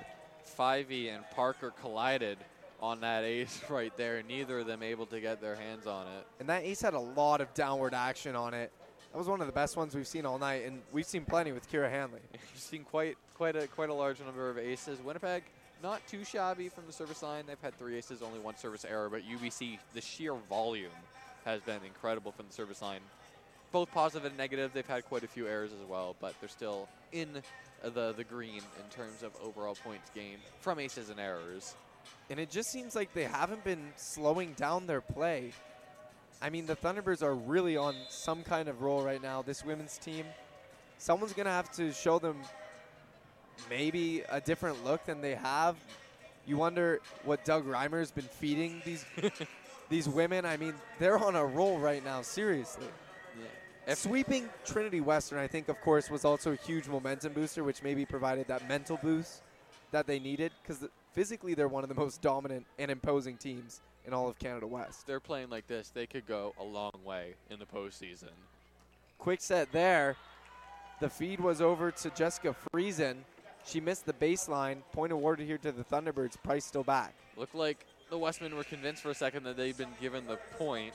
Looked like uh, Taylor Cleason was ready to go back to the service line to serve, but it is Thunderbird's point. So Van Ryk will take a seat. You wonder if that'll be it here tonight for her. It looks like the Thunderbirds are going to be able to close out this final third set into the game for her, Siobhan Finan. The officials talking to Doug Reimer, making sure that the rotation is in good order. You know, Finan into the game now. She is not a fifth year, but she is a senior in her fourth year. This could be her last regular season home game for Thunderbirds. We'll see if she is back next year. Wow, what an effort by Sam Paco. However, Hillier not able to keep that one in play, but Paco somehow threw her right hand and then the rest of her body along with it, kicked it into the air just to keep it up. Some members of the crowd were groaning on that one. They're convinced that the ball had hit the floor, but somehow Paco pancaked her hand, kept that alive, all for naught in the end. But impressive play. The quick feed was fed over to Hanley, who, again, kind of swung and missed. Don't know if it was intentional, but it doesn't really matter. The net violation was charged against the Wesmen. Might have been Friesen again. It's been a third set to forget for her as uh, Giris is back into the game for the Wesmen. Kira Hanley back, trying to add to the substantial seven aces she has on the night. Back set there from Michaela Cameron. The Wesmen do come away with the point after a nice kill. Yeah, it's Friesen with the kill there, trying to redeem herself after some of the errors she's racked up in previous possessions. 22 to 12 in favor of the Thunderbirds. Back to serve is Bella Giris. It's had limited action here tonight. And really this game has came down to a lack of opportunities because of a lack of defense. There's no offense when you can't defend. Another kill. This time Siobhan Finan getting in on the action. She gets the cross court kill for her on the night. Passon will come into the game. And back to serve is Courtney Hillier of the Thunderbirds. 23 12. Thunderbirds needing two for the match win. Hillier sends that one too far, so the Wesmen live to see at least another possession. After this, there is more volleyball action on both CITR and Canada West TV. It'll be the men's side of these two taking on one another. UBC men's team was victorious last night, three to one in set count. Wesmen trying to split the series here at War Memorial Gym later. That action starts around 6:30, so about 20 minutes after the conclusion of this one. Wesmen here back in this game do continue their modest run, couple points, trying to claw their way back. They're still trailing by nine. Friesen sends it across, dug out by Finan. Long set from Oxland. Finan gets it through.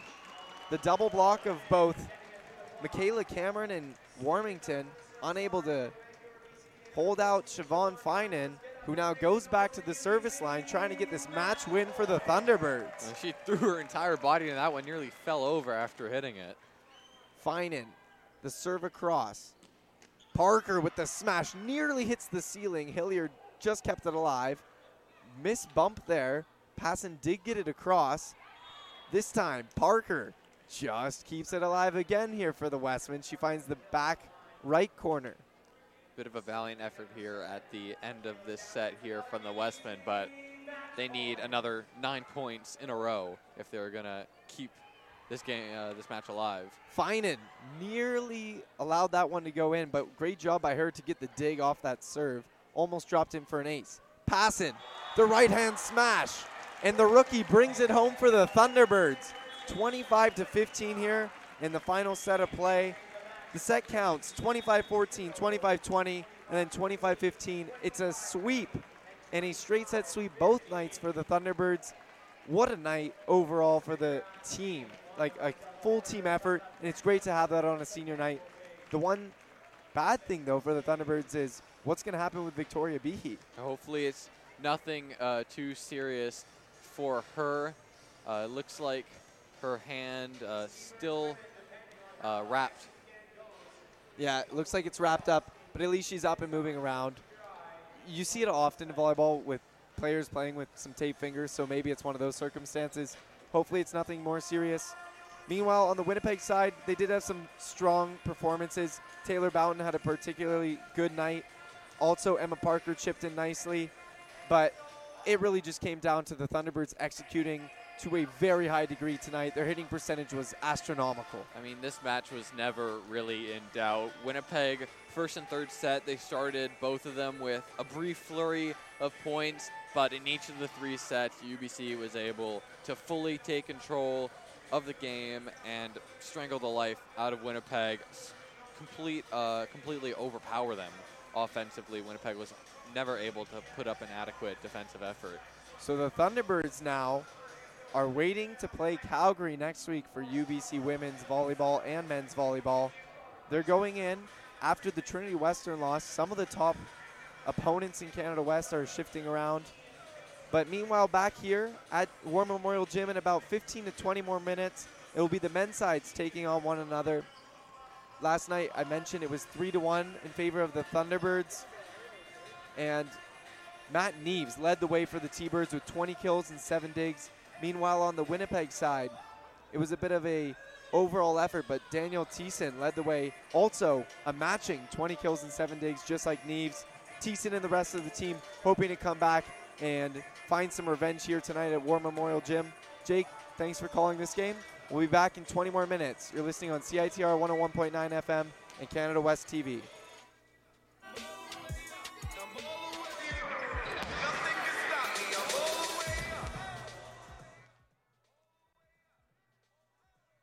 Randophonic is best thought of as an introversal jukebox which has no concept of genre, style, political boundaries, or even space-time relevance. But it does know good sounds from bad. Lately, the program has been focused on Philip Random's All Vinyl Countdown plus Apocalypse, the 1111th greatest records you probably haven't heard. And we're not afraid of noise. Randophonic, every Saturday at 11 p.m. to 2 a.m. at CITR 101.9 FM.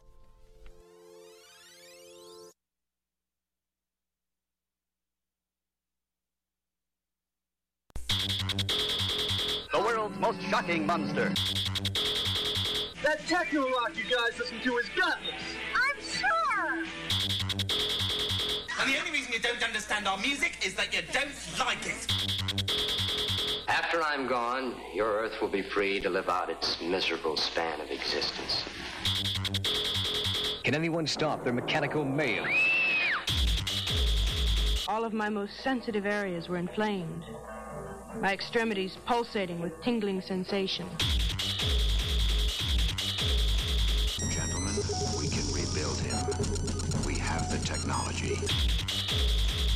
Swaying back and forth. A beautiful thing taking me away. You are a robot. You must listen to Synaptic Sandwich, Saturday nights from 9 p.m. to 11 p.m.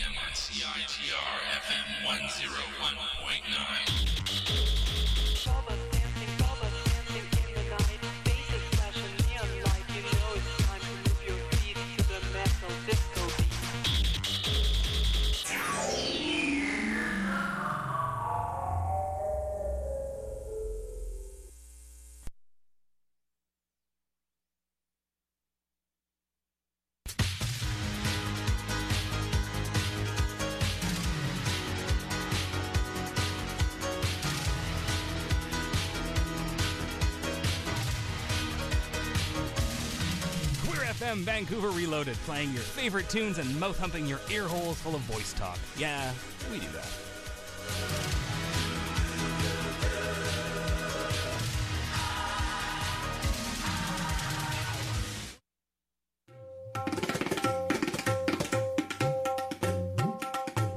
Featuring a wide range of music from India, including popular music from the 1930s to the present, Rhythms. India. alternating Sundays 8 to 9 p.m. at CITR 101.9 FM.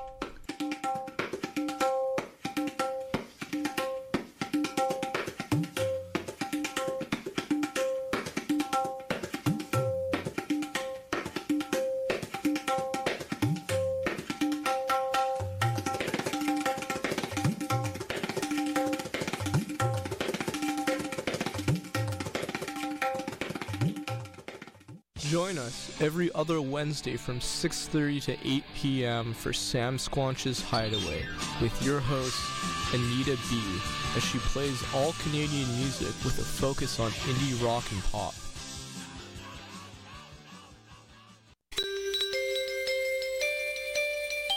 Sit back, relax.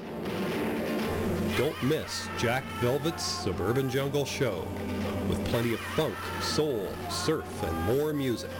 Wednesdays 8 to 10 a.m. 101.9 FM in Vancouver. Add us on Twitter at Jack Velvet Radio. Find us online at jackvelvet.net.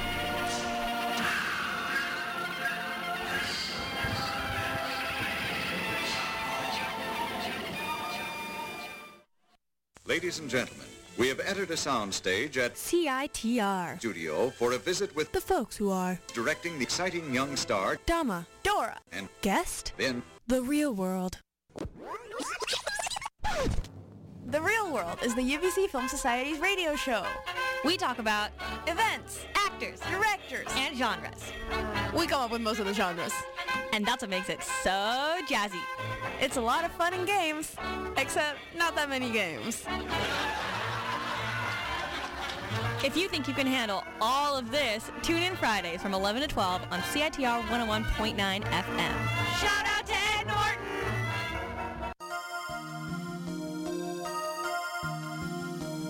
Tune in to Too Dreamy, Fridays from 1 to 2 p.m. on CITR, featuring music from local female and non-binary musicians and some sweet bedroom pop tunes.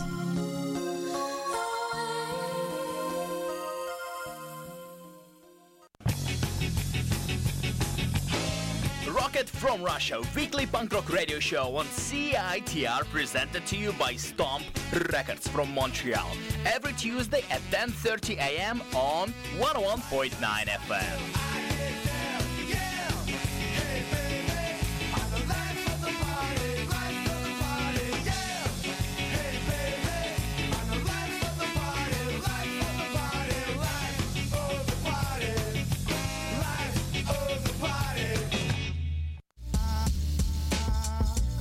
Listening to CITR 101.9, broadcasting from UBC's Point Grey campus, located on the traditional, unceded Coast Salish territory of the Hunkaminam speaking Musqueam people.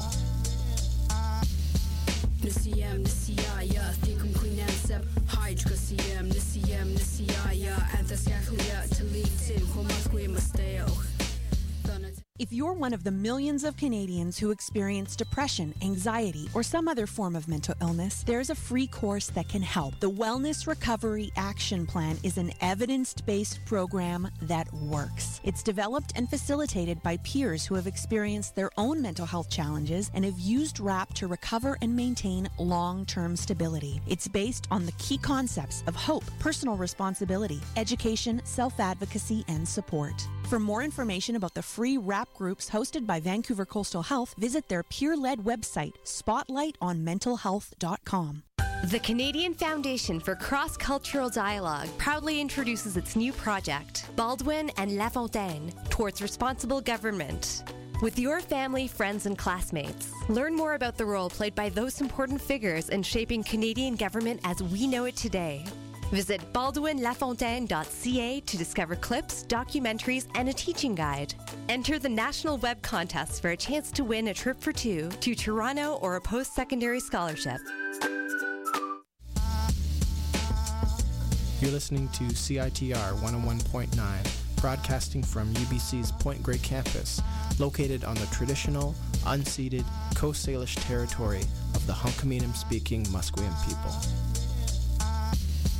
Nisiyam nisiyaya thikum quinansab hydra siyam nisiyam nisiyaya anthasyakhlia talitin homasque musteo Ladies and gentlemen, we have entered a soundstage at CITR. studio for a visit with The folks who are directing the exciting young star Dama, Dora, and Guest, Ben. The Real World.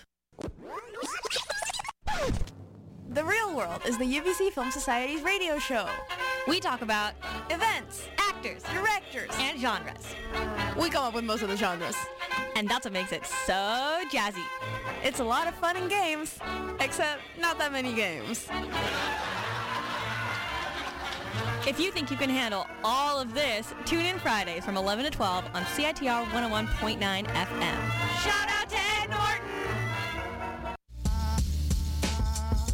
You're listening to CITR 101.9, broadcasting from UBC's Point Grey campus, located on the traditional, unceded Coast Salish territory of the Hunkaminam speaking Musqueam people.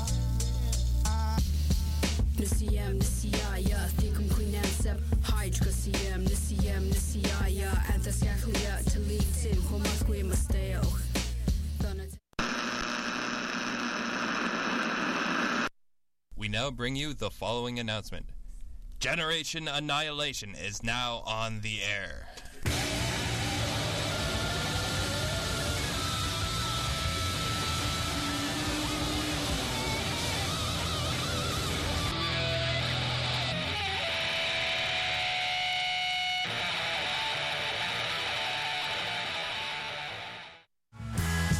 Discorder Magazine has been supporting local music for over 30 years. Thanks to the long term support of the Rickshaw Theater, Discorder lives.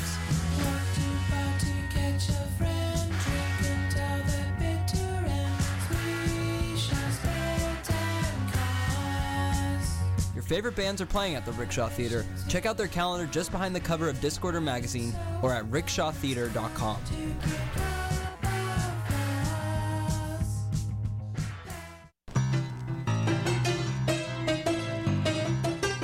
Without the help and support of our friends, we here at CITR wouldn't be able to bring you all the great music, art, cinema, and culture that you love.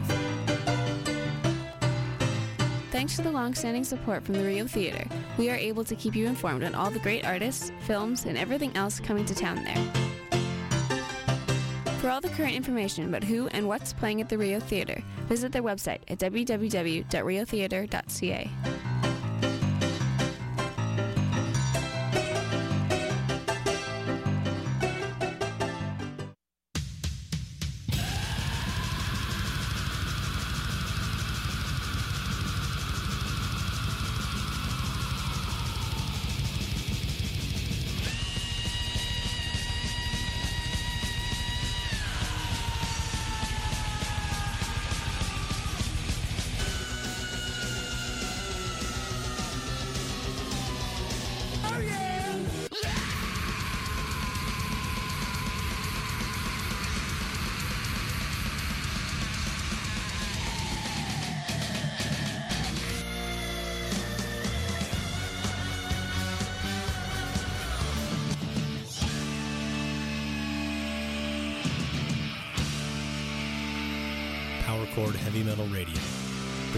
best metal for over 30 years on CITR. Tune in every Saturday from 1 to 3. He's a nasty, nasty guy. He's a liar. Get him out of here. Get him the hell out of here. Get him out of here. Who is this guy? Does he have a name? Let me know where he's from. They call me DJ Ray. Late Night Show is the start of the weekend.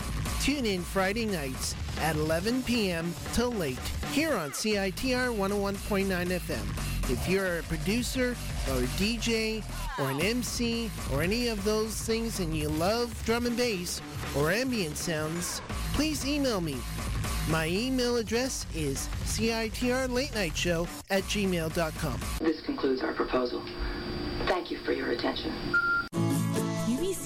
Of Anthropology displays long-term and visiting exhibits of indigenous art from around the world, and guided tours are free.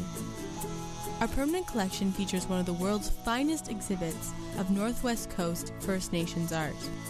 Our collection includes 36,000 ethnographic pieces, 535,000 archaeological pieces, and over 600 pieces in the Koerner Ceramics Gallery. There's a lot to take in. Luckily, at the Museum of Anthropology, final exams are always take home. If you've never checked out this world class facility, now's your chance.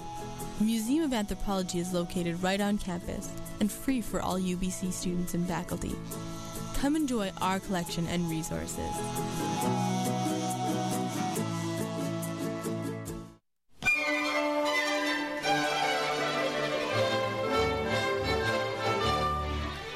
Want to know what's up at UBC? Read the Ubyssey. It's only the largest student newspaper in Western Canada, and it's written and edited entirely by UBC students. The Ubyssey is your source for on campus news, culture, and sports. New editions come out every Monday and Thursday.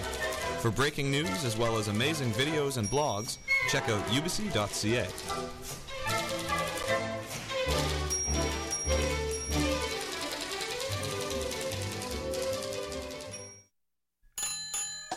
LGBTQ2I Night is a positive space for folks to learn about bike maintenance in a relaxed environment led by queer mechanics and volunteers. It takes place on the fourth Wednesday of every month at the Bike Kitchen on UBC's campus.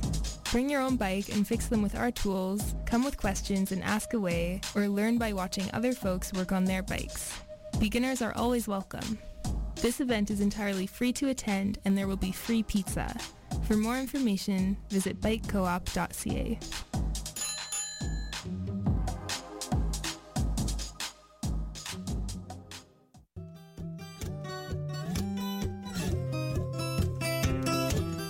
my lord, I need a creative outlet. How on earth can I channel everything that's inside of me? You know you can do that at CITR and Discorder, right?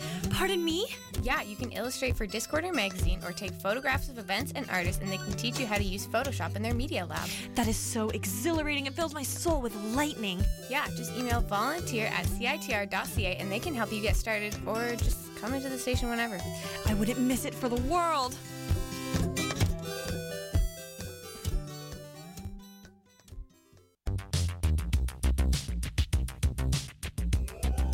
Do you like the sound of your own voice? Are you a student that has a lot to say about the University of British Columbia? If so, there is a place for you. The UBC Affairs Collective is a brand new collective at CITR 101.9 FM that brings students together to cover campus news, including research developments, arts and culture, live discussions, and lots more. The collective produces a weekly radio show, the UBC Happy Hour, that airs every Friday from 5 to 6 p.m. You can find all the episodes podcasted online at citr.ca. Send an email to ubcaffairs at citr.ca if you'd like to get involved. No prior radio experience is necessary.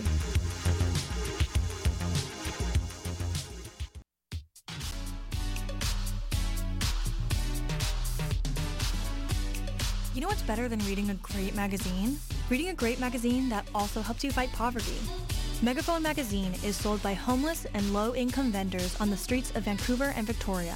Vendors buy magazines for 75 cents and sell them for $2. It's flexible, low barrier work for people who may not have access to traditional jobs. Download the Megaphone app to find vendors and buy the magazine, even when you don't have change.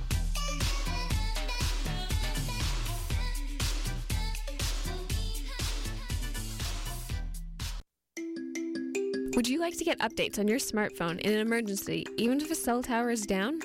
It is possible if the FM chip is activated in your phone. Visit freeradioonmyphone.ca to see how you can get involved by contacting your carrier and signing our petition.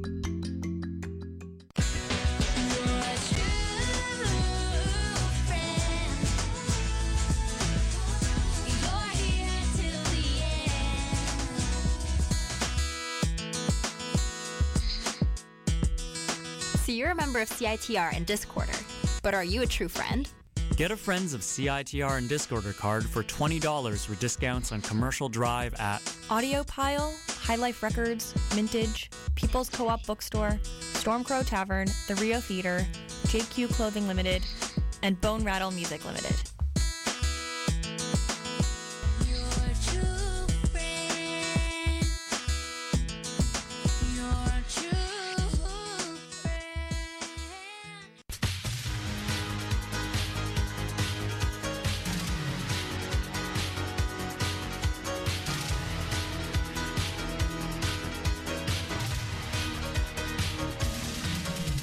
FM Vancouver Reloaded, playing your favorite tunes and mouth humping your ear holes full of voice talk. Yeah, we do that.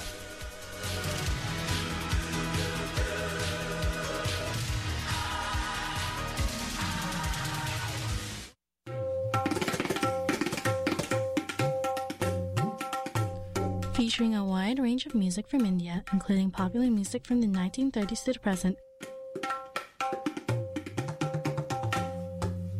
Rhythms. India. Alternating Sundays, 8 to 9 p.m. at CITR 101.9 FM.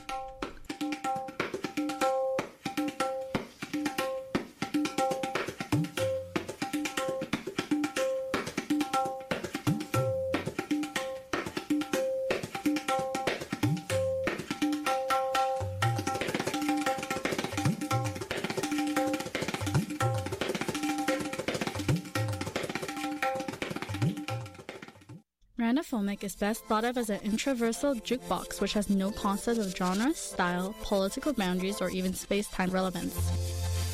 But it does know good sounds from bad.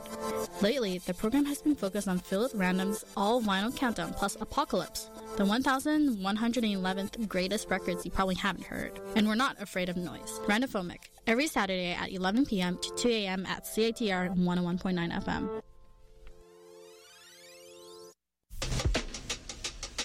Yeah. Yeah. Come on. It was all a dream. Used to read the Source magazines. Junior Mafia, Biggie Smalls up in a limousine. Lil Kim was the queen bee. Every time a new album dropped, man, you ain't seeing me. I would try to steal them out the store.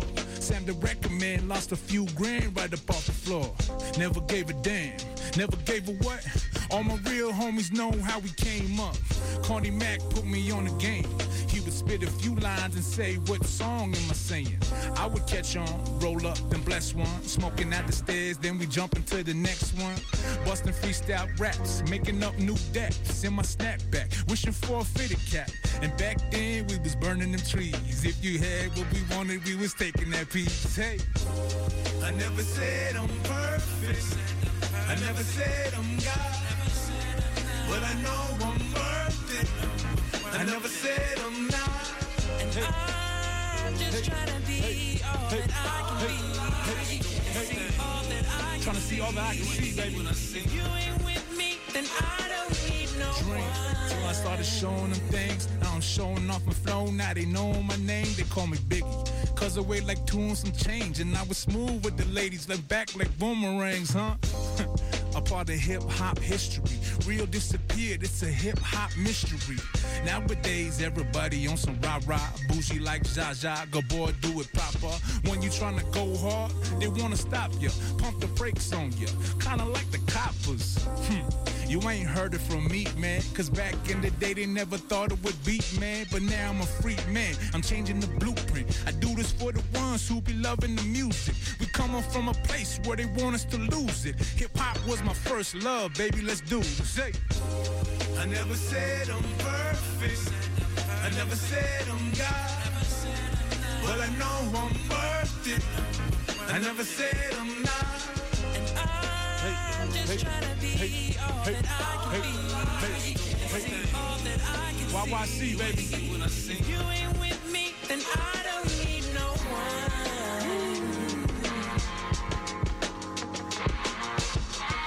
Shout out my man K Riz. Shout out my man Superville on the beat. Shout out my man NATO out in E-Town. And shout out to all my brothers and sisters in YYC and beyond, baby. I'm gonna use this little opportunity to say that I spent a lot of time in these streets out here. And I've been going a lot of places. And I owe it all to those people. Part of my past, part of my future, part of my present. Much love, man.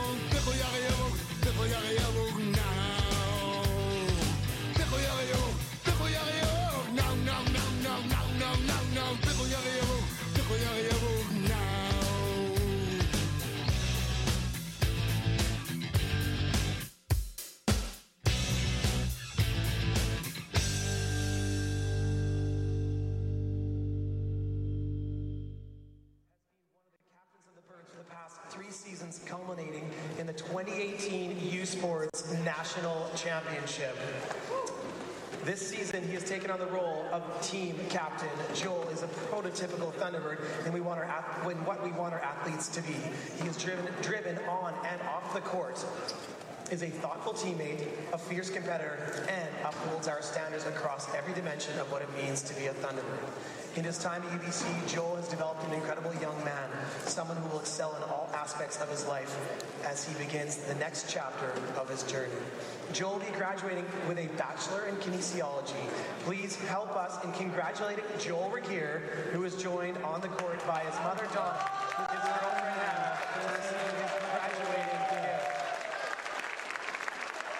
well, after the season, Joel will, receiving, will be receiving his framed number nine yellow jersey, the one he wore capturing the 2018 National Championship. Thank you very much, Joel.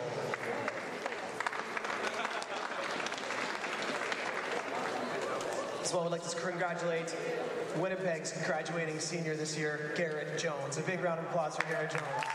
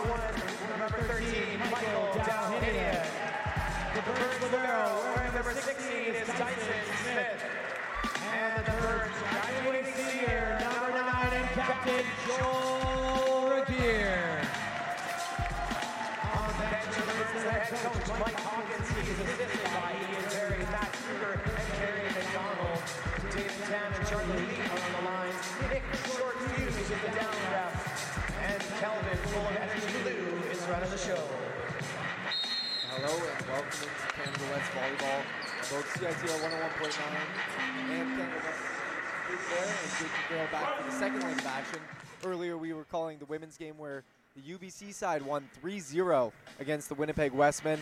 Here today though, the two men's sides square off after a tightly contested 3-1 victory for UBC last night. The 3-1 doesn't really do it justice. It was a completely back and forth game. Yeah, all three sets that UBC won, 25 to 22. The lone set that the Wesmen won, 25 to 18.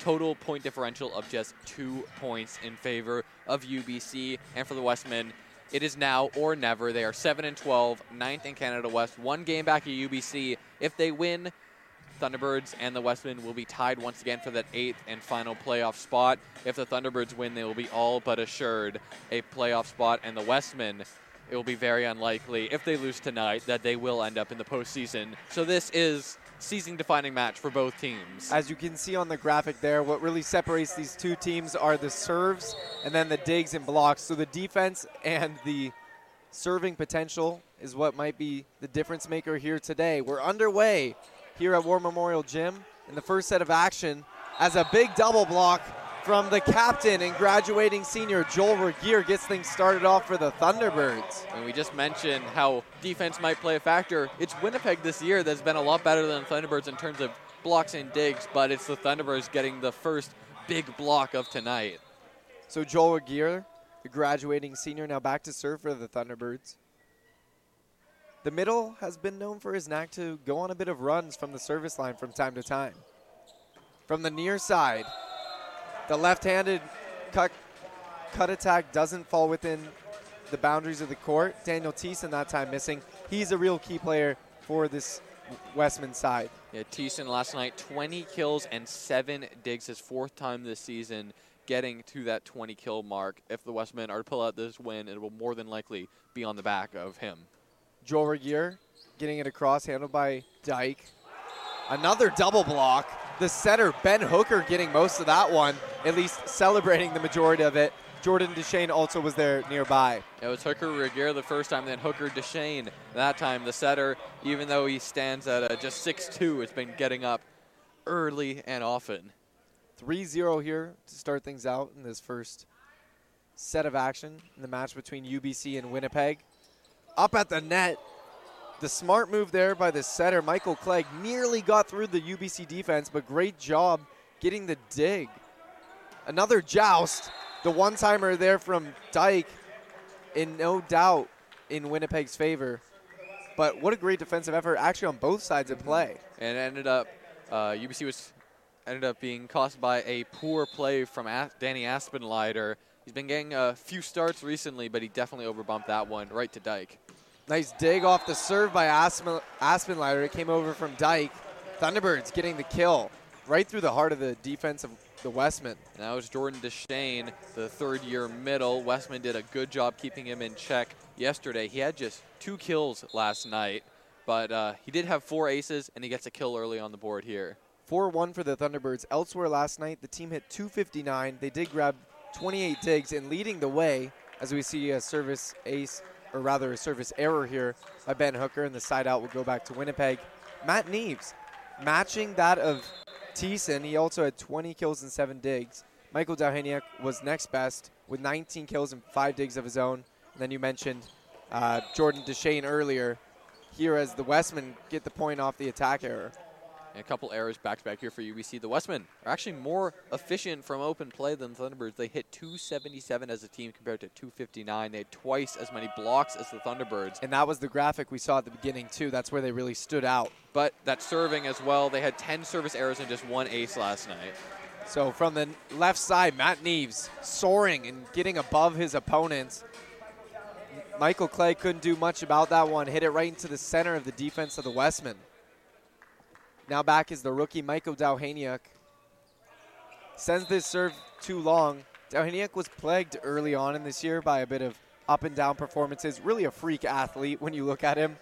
But he did have a bit of mental blunders early on. He's cleaned up his game as of late. I mean, Thunderbirds as a team, they do get a large amount of aces, but they also have a tendency to pile up service errors. They've been there's been multiple games where we've had upwards of 20 errors from the service line. That quick set from Hooker to Deshane, not quite as effective as number eight in the middle would have hoped. He hit it off the top of the net and it actually rolled out of play before finding any hardwood within the lines. The serve here, another quick set from Hooker to Deshane. This time it is successful. Deshane opts to go straight through the back court. Deshane doesn't get a huge share of the offense uh, in most games, but they're feeding him early on here, right down the middle. Got that one to go, going right back to him after the previous error. Jordan Deshane now back to serve. The middle gets it across for an ace. And that's that reception error really on the Wesmen side. That's not what you expect to see from uh, Darian Picklick, second in Canada West in digs on the season. His teammate Teeson is fourth in Canada West in digs. Quite incredible having two teammates in the top four, especially considering their graduating libero last year, Logan Brennan, was third himself in Canada West in digs. They've seemed to have replaced him quite well. Picklick nearly made another reception error there.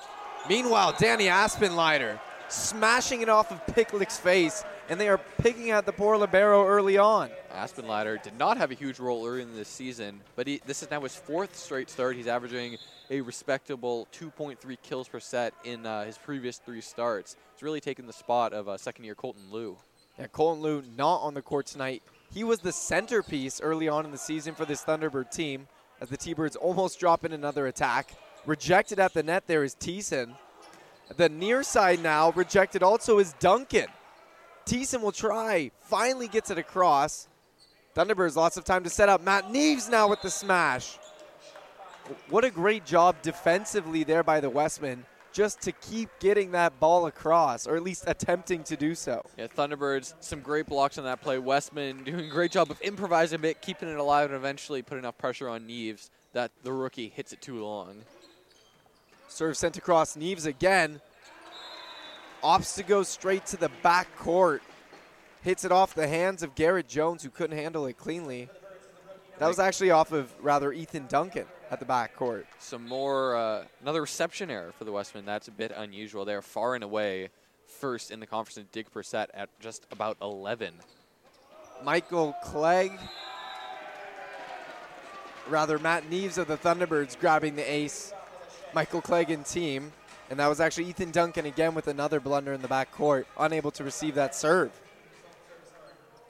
Definitely might be more at home, closer to the net, not doing uh, great job in the backcourt last couple plays.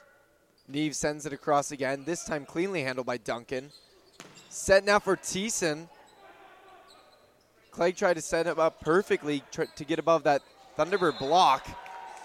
And through the middle, that time it was Keegan T-Tart getting the job done. There's a bit of a setter's dump from a middle blocker right there. T-Tart was facing the wrong way, but he saw that uh, no one was ready to pressure him at the net and wisely just dumped it onto the UBC side. Set there from Hooker. Aspenleiter with the smash. UBC thinks they have it. They got the tip. Indeed, it will go in their favor. It went off the hands of Garrett Jones and Teeson right there, unable to handle it at the net.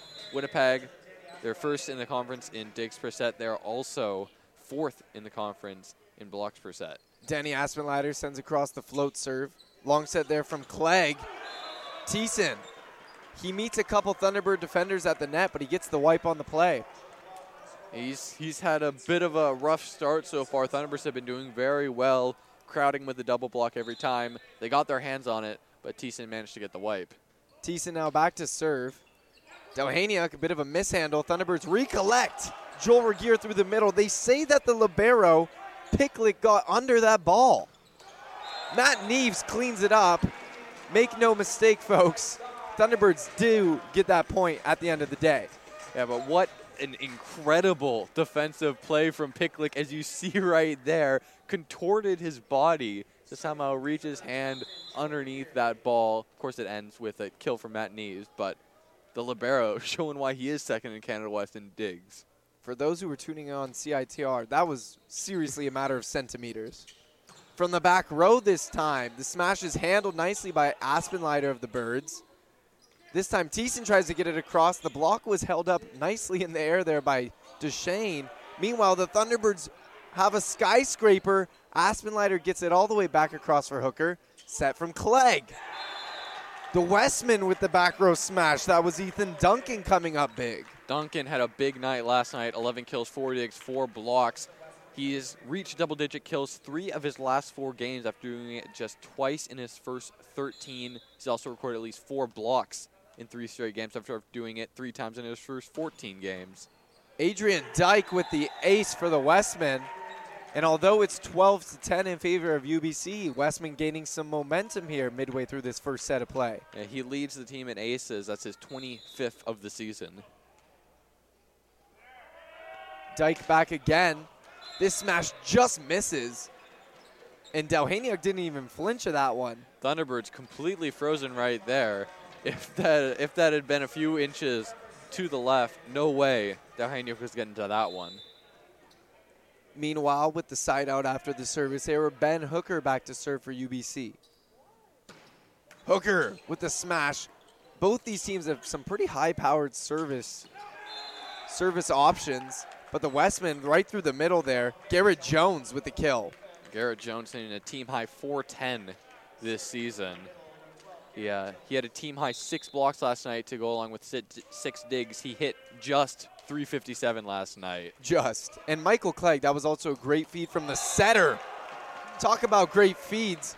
But what about that finish? Jordan Deshane, a couple huge kills back to back from these middles. Both teams look fired up for this game, and it's easy to see why, given that it could uh, easily define the playoffs for uh, both teams. Dalhaniuk gets this serve across. Clegg now with the non-quick serve option. Both of them had been feeding the middles quickly, but this time Clegg fed it outside to Duncan, who smashed it off the Thunderbirds defense. Some high-powered attacks so far this game. Clegg back to serve. The setter's in his fourth year, originally from St. Andrews.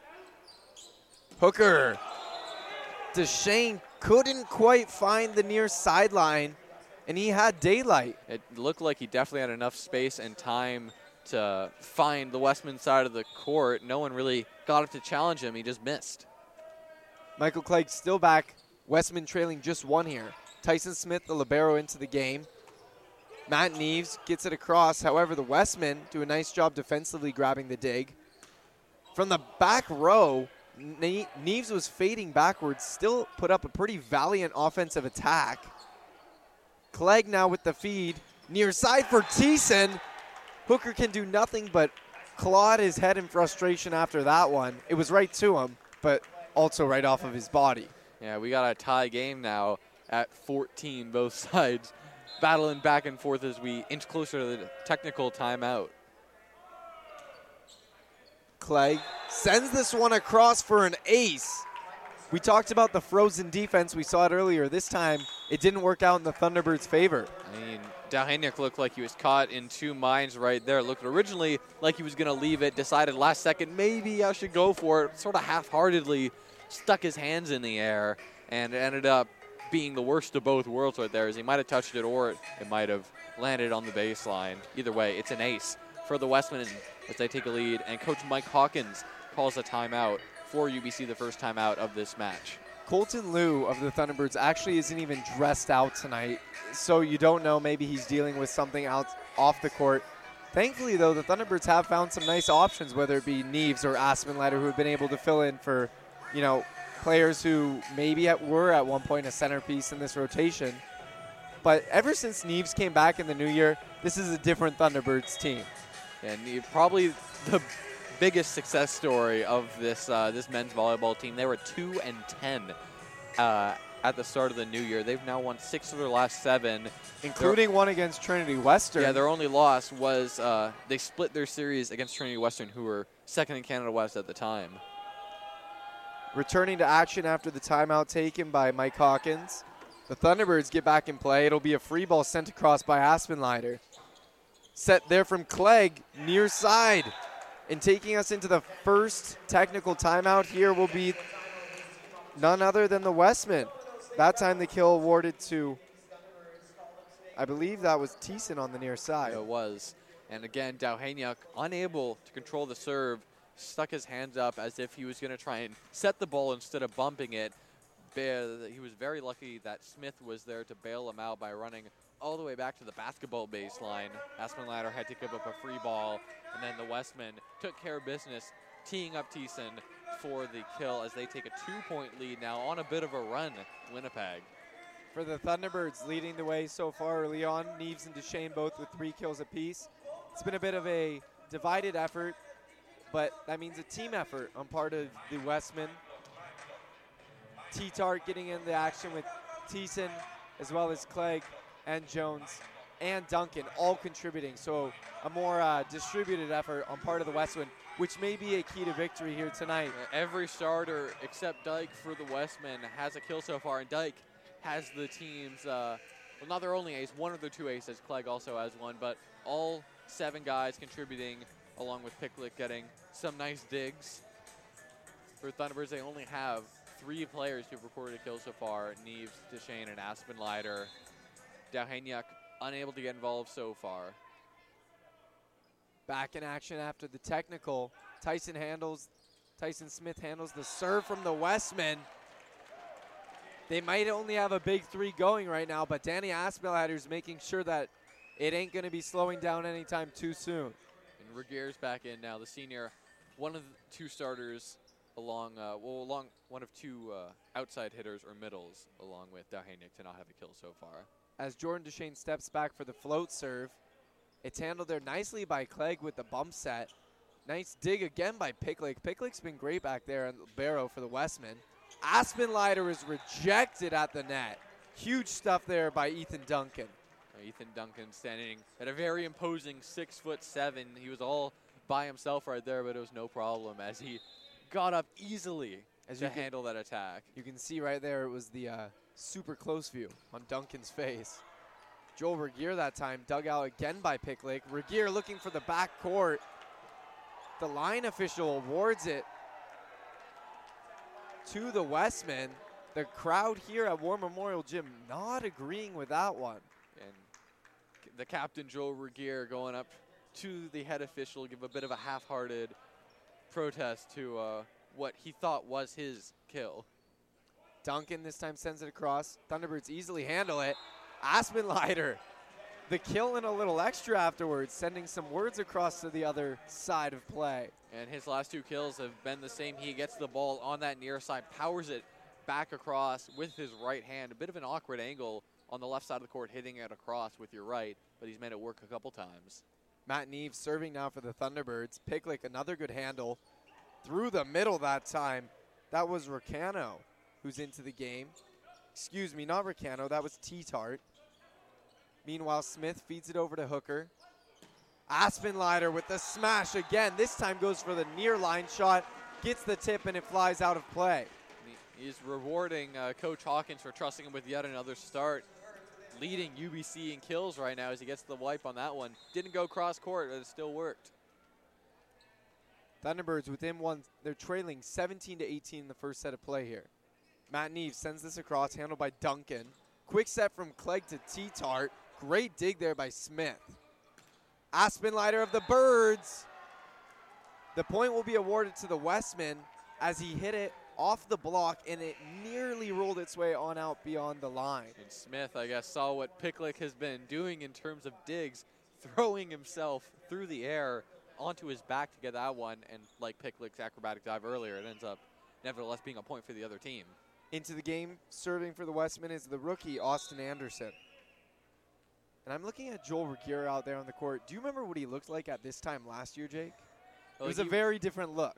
Yeah, he's definitely uh, changed it up a little bit here in his uh, last regular season home game. Meanwhile, a huge kill here for the Wesmen. That time it was Thiessen from the near side. It's been a lot of cut shots for both teams. And the rookie Anderson back to the service line, but we'll have a timeout first. So trailing by three are the Thunderbirds. Mike Hawkins trying to get his team back into this one. And I, I had the uh, opportunity to read an article that the local uh, Ubyssey, which is the newspaper here at UBC, University of British Columbia, published about men's volleyball and how co- head coach Mike Hawkins, uh, as well as the other crew, really dive into the stats. And that's in part, I think, why Neves got another opportunity to start. And you've seen, since they came back, sure, a lot of parts weren't working early on. I think they were trying to figure out what to do with a bunch of missing, you know, key members from last year's U Sports winners. Um, but since that championship team dissolved, they had to figure out some new opportunities on court. And so far in the new year, it's been working out for Mike Hawkins. Tonight, he's going to have to figure out what to do with this Wesmen side that's came out to play hard, and they really need this win here tonight. Yeah, Winnipeg, they're desperate right now. If they don't win tonight, it'll more than likely be over for them. They would have to, if they lose tonight, they would have to both sweep Alberta and have UBC lose both games against Calgary next weekend, which the two of those happening together might be a little bit unlikely. So it's best to get this win and then worry about next week when it comes. after the serve. Matt Neves from the back court. Meanwhile, it's returned. The Wesmen and Garrett Jones through the middle.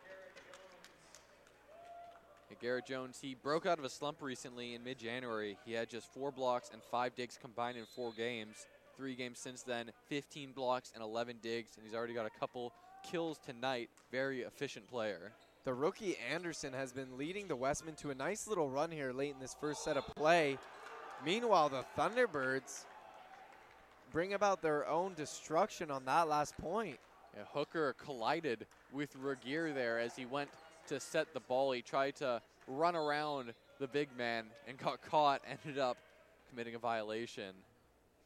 So Anderson still still back for the Wesmen, gets an ace, brings the team up to a six-point lead, now 23 to 17 in front of the Thunderbirds. And we're gonna have some substitutions for UBC. Zeg Johnson coming out onto the court, as well as Nick Mickleberry, who will step in for Ben Hooker. Anderson was not super effective last night. He had just one dig, but tonight he's got an ace, and he's been uh, leading this rally from the service line as the Wesmen are inching closer to a big first set victory. Anderson sends it across again, handled by the libero Smith. Mickleberry with the right-handed smash cross court. Nice job to keep that one alive by the setter Clegg. Smith back. Two long passes. Michael Dowhaniuk like Superman. However, the point is awarded to Winnipeg. Looks like a, a tack line violation there from Dowhaniuk. He gets a lot of uh, air on his jump, but he got a little bit. And in the replay, as you heard the crowd exclaiming, not too sure if uh, they weren't too sure if the officials made the right call on that last one. Meanwhile, the Thunderbirds trail by now six here. Or point awarded here to the Thunderbirds. Now Now, they- they're actually trailing by six. They were trailing by seven. We're going to have a substitution out for Anderson and in now. Anderson stepped out and into the game, I believe, was It's Picklick. Picklick. T-Tart thought he was T-Tart coming in, thought but he was coming in. There was out a- last second. Miscue there on defense. Ethan Duncan touched that ball. It was going too long, but instead it's an ace that could have ended the first set. Aspenleiter really messed up on that serve. Well, Wesmen still have another five set points. We'll see if they're able to close this one out. Aspenleiter back again. Duncan does handle it cleanly this time. Clegg with the set. Great dig there by Smith. Up at the net, the joust. Thunderbirds come out unvictorious on that one. Now it's Picklick. Long set near side. Great dig there. The play is still alive. Both Smith and Johnson, both really a setter and libero. Thunderbirds do get it across, however, out of play, and that will end it. A long rally. Wesmen come out on top with a six-point first set victory here. It looked like it might have gone off the face of Tyson Smith after a couple deflections. Ends up being a uh, definitive first set victory for the Wesmen. UBC started off strong, but around the technical, Winnipeg really turned it on, established a sizable lead, and UBC was unable to really chip into it late enough to do any damage. And although it doesn't show up on the stat sheet, the rookie Anderson had a huge impact late in that first set. He's uh, did a great job keeping that ball in play, landing an ace, uh, give, putting Winnipeg in a position to control all of these possessions, and it uh, ended up working out for them. Meanwhile, for the Thunderbirds, it's been Deshane, Aspenleiter, and Neves. Aspenleiter actually leading the team with five kills, the other two both with three. As we talked about earlier, though, a lot of different members on that Winnipeg team putting up numbers on the board, whether it's Dyke, Duncan, Jones, Clegg, even the setter, T-Tart, Thiessen. Everyone's putting up numbers. Anderson even has an ace on the night. A lot, lot more uh, varied contributions from the Wesmen than from the Thunderbirds.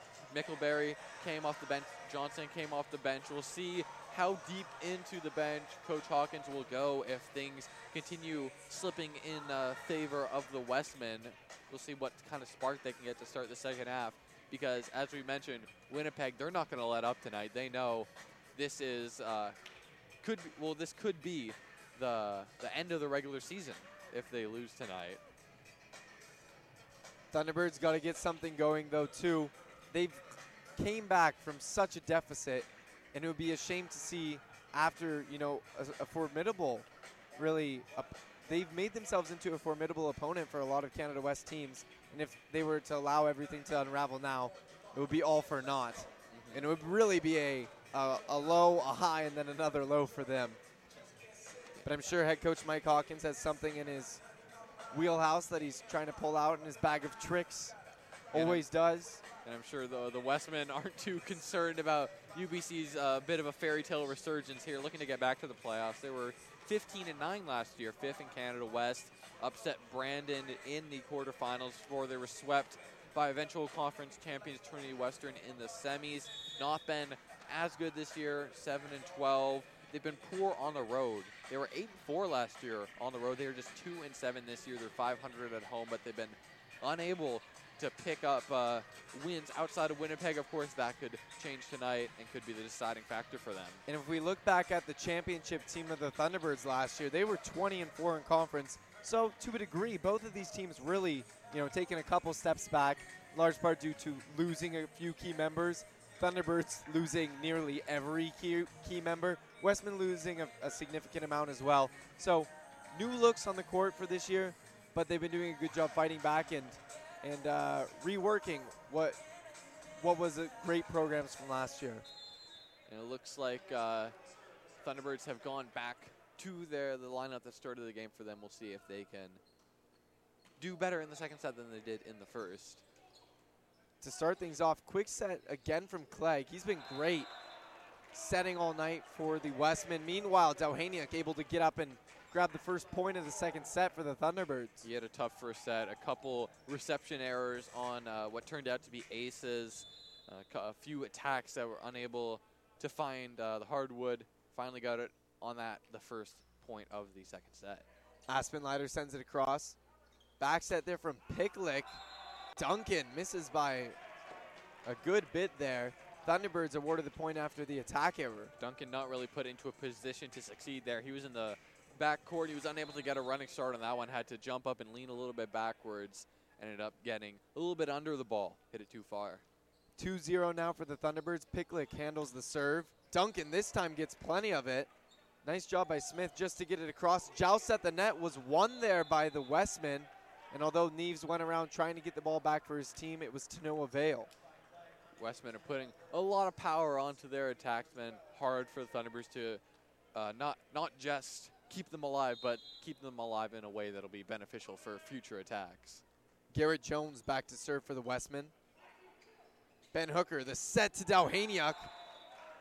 Although he's stuffed and gets a little stare from the other side, that was Michael Clegg looking back at him. He does get the point on the wipe. I mean, Dowhaniuk, he's got such uh, an incredible vertical that he can wait in the air just a little bit longer than his opponent, get them as they're going down. He did that right there to Clegg. Have you noticed a bit of tension on the court between these two teams? It seems like there's something a little extra tonight. Well, uh, both teams know exactly what's at stake tonight. Neither one's going to be backing down. Wouldn't be surprised if there's uh, end up getting some cards if this game goes the distance. Nice rally going here. Right now, Wesmen and jumping and flying from the back row. Adrian Dyke getting the Superman kill. Neves very unhappy with himself after that one. He was not able to get down in time. He s- slightly bent his knees, but he didn't go near enough to the ground to try and get that one. Bounced away in frustration. Serving that one across was Clegg. Neves this time nearly gets it under Clegg, who got the dig. Thiessen, he's rejected by Jordan Deshane and nearby Michael Dowhaniuk. Deshane doing the brunt of the workload there. And just like in the first set, Thiessen a little bit invisible early on, of course. He turned it on in that middle of the first set and really was the catalyst to the run that Winnipeg used to take over that first set. We'll see if he can repeat that here for Winnipeg in the second. Hooker, the lefty, gets the serve across. That time Duncan gets stuffed. Another big block. Deshane and Dowhaniuk again. I mean, usually it's Duncan who's doing the blocking, not getting blocks, but uh, Deshane has been more than up to the task so far this game, racking up the blocks at the net. Deshane, one of the best on the Thunderbirds team at blocking, as Ben Hooker commits the service error. Deshane is actually first in total blocks on the team coming into tonight with 62. He's also tied for third on the team in kills, up at 112. This time Duncan sends across the serve. Meanwhile, Deshane does does not do the blocking here, but rather gets blocked. Point awarded to the Wesmen. Another back and forth fight. And T-Tart isn't the tallest for a middle blocker. He's just 6'4", but he does lead the team in blocks. Shows why they are one-on-one, oh standing up to Shane at the net. Duncan sends that serve too far. Service error. Gives the ball back and out to Michael Dowhaniuk and the Thunderbirds. Just like the start of the first set, a bit of a frenetic back and forth game early on. Neither team establishing uh, a noteworthy lead so far. If you're tuning in on CITR 101.9 or Canada West TV, Jacob Air and Jake McRae will bring you guys tonight's coverage of UBC volleyball taking on the Wesmen. That was Thiessen and T-Tart combining at the net right there to stuff the Thunderbirds. A lot of blocks here in the second set. Winnipeg sends across the ball. It was sent across there by T-Tart. Meanwhile, Matt Neves gets the kill against the Wesmen there. It's, now it's knotted up at six.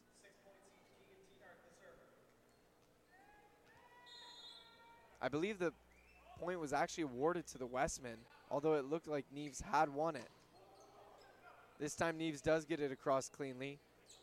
T-Tart, a bit of an unconventional back set. That'll be a four-touch violation called against the Wesmen there. Thunderbirds come away with a point.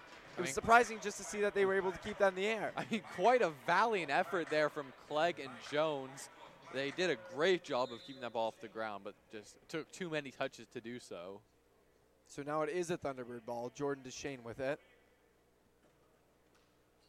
Deshane sends that one across. Handled cleanly there by Dyke. A smash from the far side. The cut shot has been working all night for Thiessen and the rest of the Wesmen. Absolutely perfect attack there from Thiessen. Looped it just over the head of Hooker, perfectly down into that back corner. What a set by Clegg again. He seems to be one of the key pieces here tonight, feeding all these different offensive weapons. Was that a bazooka, Jake? Well, Back row pipe from offi- Michael Dauhania. The official's not taking that one away. Dauhania got his feet right on that attack. Absolutely powered it off the torso of Thiessen. I mean, really like a freak athlete, Michael Dauhania. Matt Neves back, sends that one across. Dyke somewhat misplayed it, tried to come back after getting the feed, and then missed his attack. So a couple miscues for Dyke on that last play. Yeah, not a banner possession right there from the senior outside hitter. It is senior night, and I don't know if those on, well, not senior night, but rather a night to recognize those who are graduating. And if you didn't have a chance to tune in on CITR, both Zaid Hamadeh and Joel Regier of the Thunderbirds, as well as Garrett Jones on the Wesmen, this will be, at least for the Thunderbirds side, their last regular season home game here. And for Garrett Jones, also his uh, final regular season game here at War Memorial Gym. And for the Thunderbirds, this will more than likely be their last uh, home game of the season. Hard to imagine that if they are to make in the playoffs as an eight seed, they'll end up getting home court advantage at any point. Meanwhile, Danny Aspenleiter of the Thunderbirds drops in a beauty, found a seam in the heart of the defense of the Wesmen. 10 to 8 now in favor of UBC. Danny Aspenleiter back to serve. And this is where he really excels. He used to be used primarily as a serving specialist earlier in the season. That time Picklick handles it. The setter's dump from Clegg. He's doing it all tonight. Yeah, he really caught the Thunderbirds off guard right there. He's recorded, uh, he well, he did record at least three kills in six of his first seven games of the new year. Hasn't done so in two straight, but he's on his way tonight. That's his second right there. Back set there from Hooker to Neves. And although Neves was confronted with the double block, his attack was so strong it simply went through it. Dauhania gets it across. Rally is still going. Smith handles it, but that'll be a net violation called against Joel Regier, the senior. this game, uh, well, at least this set, uh, once still going very much back and forth. Neither team has been able to get a lead bigger than two points at any point here in the second. This time sent across by Garrett Jones, who's indeed does send it too far. Side out now after the service error for the T-Birds. It's very close right there. Good read by the Thunderbirds on that play to let that one go. Jones very, very close to another ace for the Wesmen. Let's see if Joel Regier can get a little redemption for his recent violation call. Regier sends a floater across. It was a beauty. Nicely handled, however, by Klish. That actually was Dyke on the other side. Meanwhile, the Westmen are awarded the point after a tip against the Thunderbirds. Nice kill there by Duncan. A bit of an off-speed shot. See Hooker with his head in his hands after that one.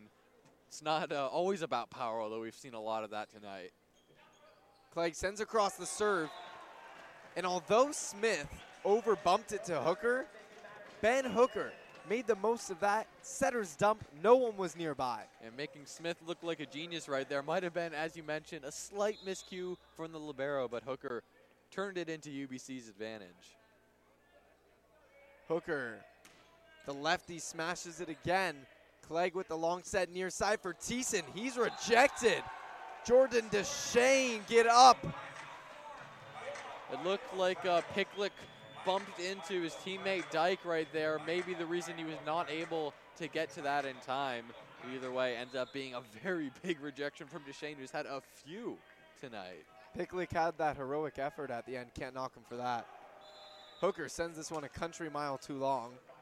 That was that was not that close to being to say the least. in play. He gets a lot of power in his serves. He's had some nice looking ones, but Thunderbirds as a whole as a unit prone to uh, some really uh, off serves. Nearly getting across are the Thunderbirds. However, they come up short after a valiant effort hitting it off their own net a couple times. Now we're locked at 13. This second set is back and forth. Anybody's set in anybody's match right now. And neither team giving an inch right now. Thunderbirds desperately won't want to go down 2 nothing. Duncan sends it across. Set from Hooker to Neves. Matt Neves, are you kidding me? The line shot from the right side. Head official took some time considering uh, his options on that call. Ended up giving it to the Thunderbirds. Dowhaniuk back to serve. Clips it off the top of the tape, makes its way on over. Long set across. That was Dyke getting it through. Matt Neves is rejected on his lollipop attempt. And the Thunderbirds come away victorious. Aspenleiter watched it hit his own antenna. Yeah, a bit unfortunate there for the Wesmen. Clegg got his body in the way to try and get the dig, but it bounced off his arms all the way to the antenna. Just, of course, an automatic point if it hits there. Dowhaniuk with the lead by two. Thunderbirds trying to find the technical with an advantage. It won't happen quite yet now as the Wesmen have the ball 15-14 after they get that last kill. There haven't been too many errors in the second set. It's been a lot of really strong offensive efforts. Yeah, a lot of strong defense as well. This time, Aspenleiter gets it through the hands of Thiessen, and that will take us to the technical with a Thunderbird lead, 16-14 advantage for UBC. It's a tight second set here at War Memorial Gym. We'll see which team comes out strong after the technical. Winnipeg led 16 to 14 at that technical timeout in the first set, and they came out firing after this timeout. Got a big lead that they never relinquished. We'll see if Thunderbirds are able to do the same, or if Winnipeg will keep it locked in at a one or two point game. Let's talk a bit about this weird phenomena of this UBC men's volleyball team. I don't know what to call it, but it's basically a home court advantage for them. They struggle, especially with certain players on the road, but players like Dowhaniuk and Colton Liu, who's not playing tonight, drastically different players at home than on the road. What could this mean going into playoffs? Well, given that they're not going to be playing any home playoff games, if they do get there, of course, uh, that it does not bode well. They only have one road win all season. It was against Trinity Western a couple weeks ago. Very impressive, but still only one on the entire season away from home. And as you mentioned, Dowhaniuk among those drastically uh, different in terms of effectiveness, ineffectiveness at home on the road. If they do end up playing uh, a top-ranked team on the road in the playoffs, of course you don't want to count them out given how hot they've been lately, but definitely does not bode well for this team. Maybe you kind of expect it given how young they are. coming out of the technical. It's a service error there by Deshane. Ball now over, t- handed over to Thiessen. Thiessen with the ball. And Ben Hooker, another one of those players. I mean, he's the setter, but again, drastically different. Up over 11 assists per set at home, under six on the road. As the Thunderbirds come away with it here on a joust at the net. The one player, Jake, who doesn't follow that, do you know who it is? No, I don't. Who is it? It's the senior, Joel Regier. That makes sense. That experience. He's been through it all. He's won it all as a member of the Thunderbirds. Hopefully, he can impart that onto this Thunderbirds team as uh, Thunderbirds. They recently did get help from that friendly far side antenna once again. Matt Neve sends across the serve, set there from Clegg. Huge smash there by Adrian Dyke. Not been the most visible offensively for uh, the Wesmen, considering that he is second on the team in kills. Hits just 154 on the season, but he's uh, been reasonably efficient so far tonight. Dyke with a nice serve there. The smash, however, was quickly handled by Dowhaniuk, fed to Hooker, who decided in midair that he would rather opt for the setter's dump. Very deceiving look there from Hooker. And both Hooker and Clegg are two for two on their uh, attack attempts. We'll see which one of them continues to say, uh, call up their own number moving, uh, moving forwards. Aspenleiter sends across the serve. Thunderbirds maintain that two two point margin. Regier is stuffed at the net, does get it across. Picklick handles it. Another setter's dump. Are you kidding me? I'm getting excited up here, Jake. I'm nearly ripping off my headset. Well, Clegg looked at Hooker's like, well, anything you can do, I can do better. Gets to that three kill mark for the first time in his last three games. Clegg is a monster out there tonight. I mean, seriously. Long feed over to Dowhaniuk now. These offensive powerhouses are just going back and forth. This is great volleyball here tonight. Clean volleyball, relatively, here tonight. Dowhaniuk that time getting the kill for the Thunderbirds. He was, he was isolated one-on-one with Clegg there, overpowered the opposing setter.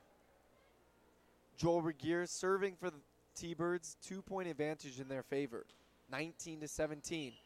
That time, I might have jinxed it for the Wesmen. I said it's been pretty clean volleyball. Adrian Dyke mishandling that one. It's an ace for Regier. That's actually uh, only the second ace of the new year for Regier. His first in five games after uh, hit, he hit eight in one weekend against MacEwan. I, I think I called that game. Or at least I called one of those games where he racked up a couple aces. Yeah, since then that's only his uh, his second ace, but gets it done there. And I believe this is now the first three-point lead that either team has had in the second set. Uh, it's been very tight, very back and forth. Thunderbirds now with a slim 20 to 17 advantage as we near the end of the second set. Thunderbirds looking to even up this match at one set win apiece. And talking about even, I mean, the first set, it was really the Wesmen after the technical. But here, from the beginning up till the current moment, this has been back and forth. Even though the Thunderbirds hold that three point advantage, very well could go in Winnipeg's favor. It's whoever has the ability to close this out. And right now, the Thunderbirds do have the ball, and Joel Regier back serving. Coming out of the timeout, the senior is back to serve. Sends across a floater, handled nicely there by Picklick. Back set from Clegg. Thiessen smash nearly hits the ceiling. Dowhaniuk now up at the net. There were three Wesmen nearby, but miscommunication on the part of Winnipeg ends up in a Thunderbird point. Clegg very frustrated after that play. It looked like he tripped over the foot of T-Tart as he tried to shove his middle blocker out of the way in order to get to that one. Ends up dropping down for a Thunderbirds point. Joel Regier again serving. Now Thunderbirds four point advantage. This time slightly mishandled there from the from Dyke. Wesmen do recollect. Dowhaniuk makes sure that this time the Wesmen cannot answer back. Slams it off the body of Picklick. And it's a little bit later than in uh, it was in the first set, but Thunderbirds going on a run right now, very reminiscent of what the Wesmen did in that first set before they took the win. Thunderbirds just need three more points to take this second set.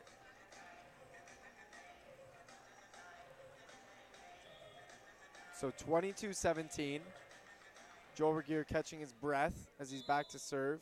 Gets the whistle from the official. And is ready to go here now. Thunderbirds, five point advantage. That time that was handled by Anderson, who was brought into the game. And it seems that anytime he's in that rotation, the Wesmen have a little bit of magic with him. Aspenleiter very upset with himself after that one. Was, the attack went right to him. Is unable to control it. Bounced off onto the scorer's table. Michael Clegg handing, handing that one across to the Thunderbirds. But a nice job by Duncan on the near side. Drops it in past the outstretched hand of this out out outside of the hand of Smith, the libero. Yeah, Duncan, he's got a few inches on Hooker, and it showed right there. Hooker, valiant effort on that joust attempt, but he was nowhere close to getting as high as Duncan. Ben Hooker. That time, again, the height really not working for him up top at that net. Usually he's able to use his hops to his advantage and at least find an even battleground, but T-Tart too strong for him on that last attempt. T-Tart's got a, an equally high vertical, and Duncan's got uh, five inches on the UBC setter, so that's going to be a losing battle for the uh, the Western University transfer. So the Thunderbirds take a timeout here. It looked like they were about to run away with the second set win. They were up 22 to 17, but a quick 3-0 run for Winnipeg. They're right back in it. Like I said, anyone's set right now, anyone's match really. However, if, if Winnipeg can rally here in the second, that will give them a 2-0 set advantage. and as good as UBC's been playing recently, coming back from a two set, two two nothing set advantage against any team is a very tall order.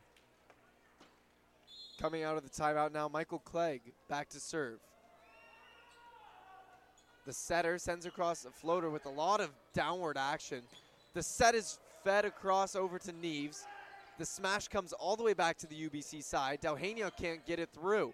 Set from Aspenleiter. That's to Dowhaniuk. It was a bit of an overset.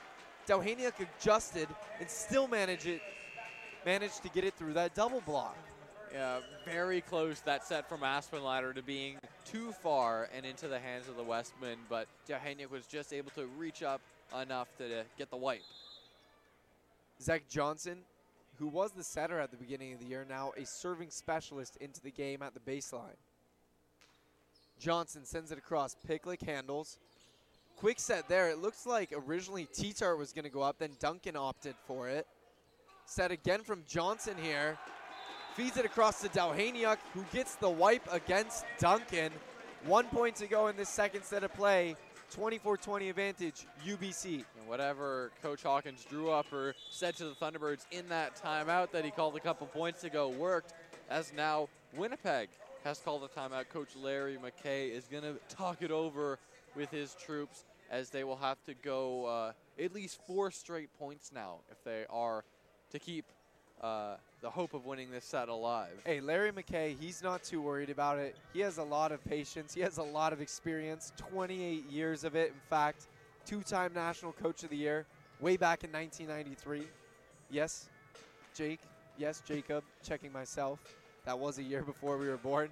And then 2002, he actually led the Wesmen to seven CIS and CIAU medals before they made the move on over to CIS. He also served as the Canadian national team coach at the World University Games and as an assistant at the national team during the Summer Olympics. So, tons of experience for Larry McKay. He's keeping his cool right now, even though they're trailing by four. You know, see what he's able to draw up out of this timeout after uh, UBC was successful out of theirs. We'll see if the Wesmen can do the same. Zach Johnson back. Sends across a slow spin that just stays in play. This time, the deflection off the dig from Smith made it across to the Wesmen. However, capitalizing our Winnipeg as a bit of a free ball was let up there by the T-Birds. And Duncan wants to get things going quickly. He didn't wait around to celebrate after that kill. Immediately ran back to the baseline to get his hands on the ball as he's going to be serving now. So coming out is Anderson for the Wesmen. Dyke back into the game.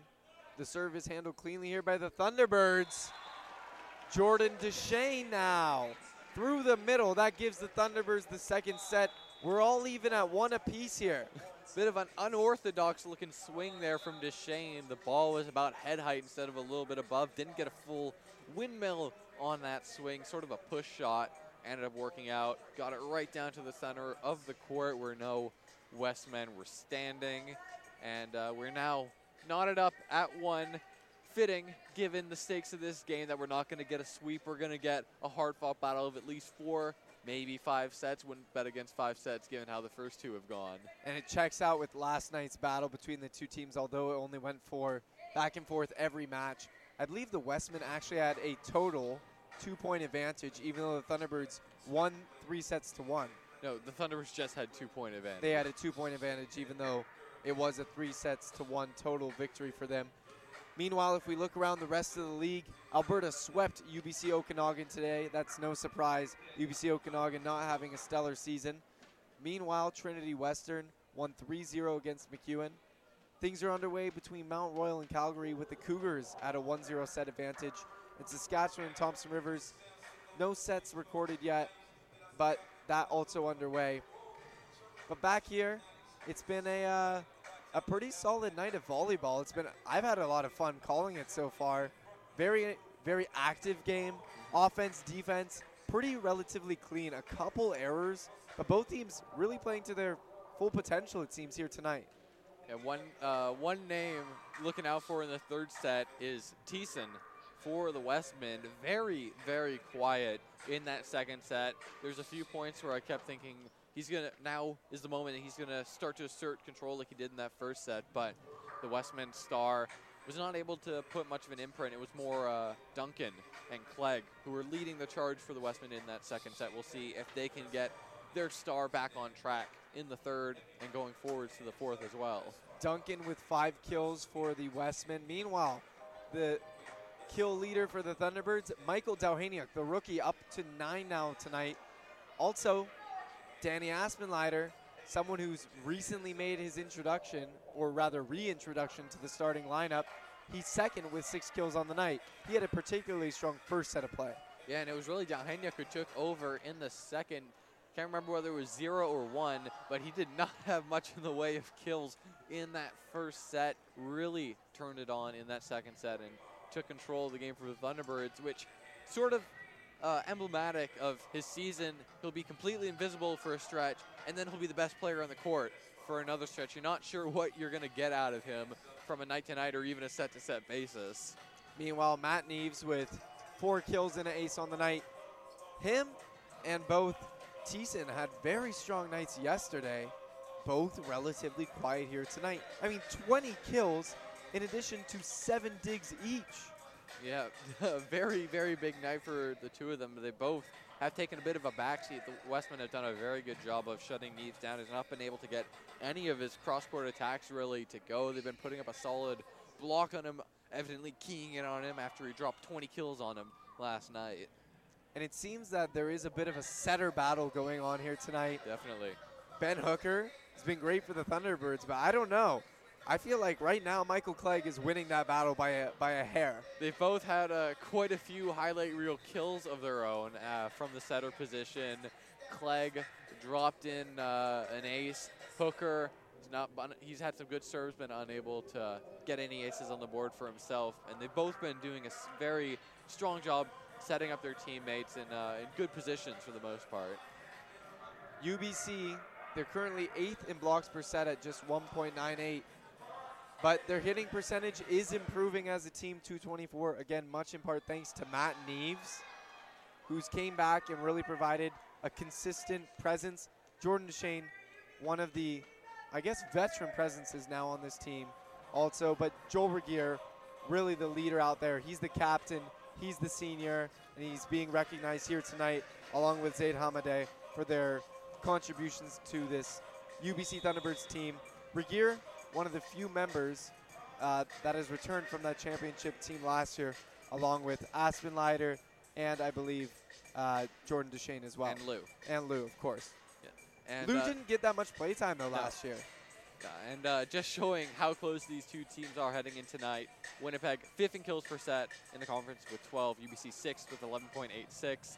Uh, Wesmen, uh, they are seventh in hitting percentage at .225. UBC eighth at .224. But a lot of the Thunderbird numbers are, I, I don't want to say you can throw them out the window, but it's such a different team from that first half of play compared to post New Year. I mean, they've won six of their last seven games. And then you look at their overall record and you think, how can this even be the same team? So their numbers are drastically changing. As of late, though, they've been even better than they show.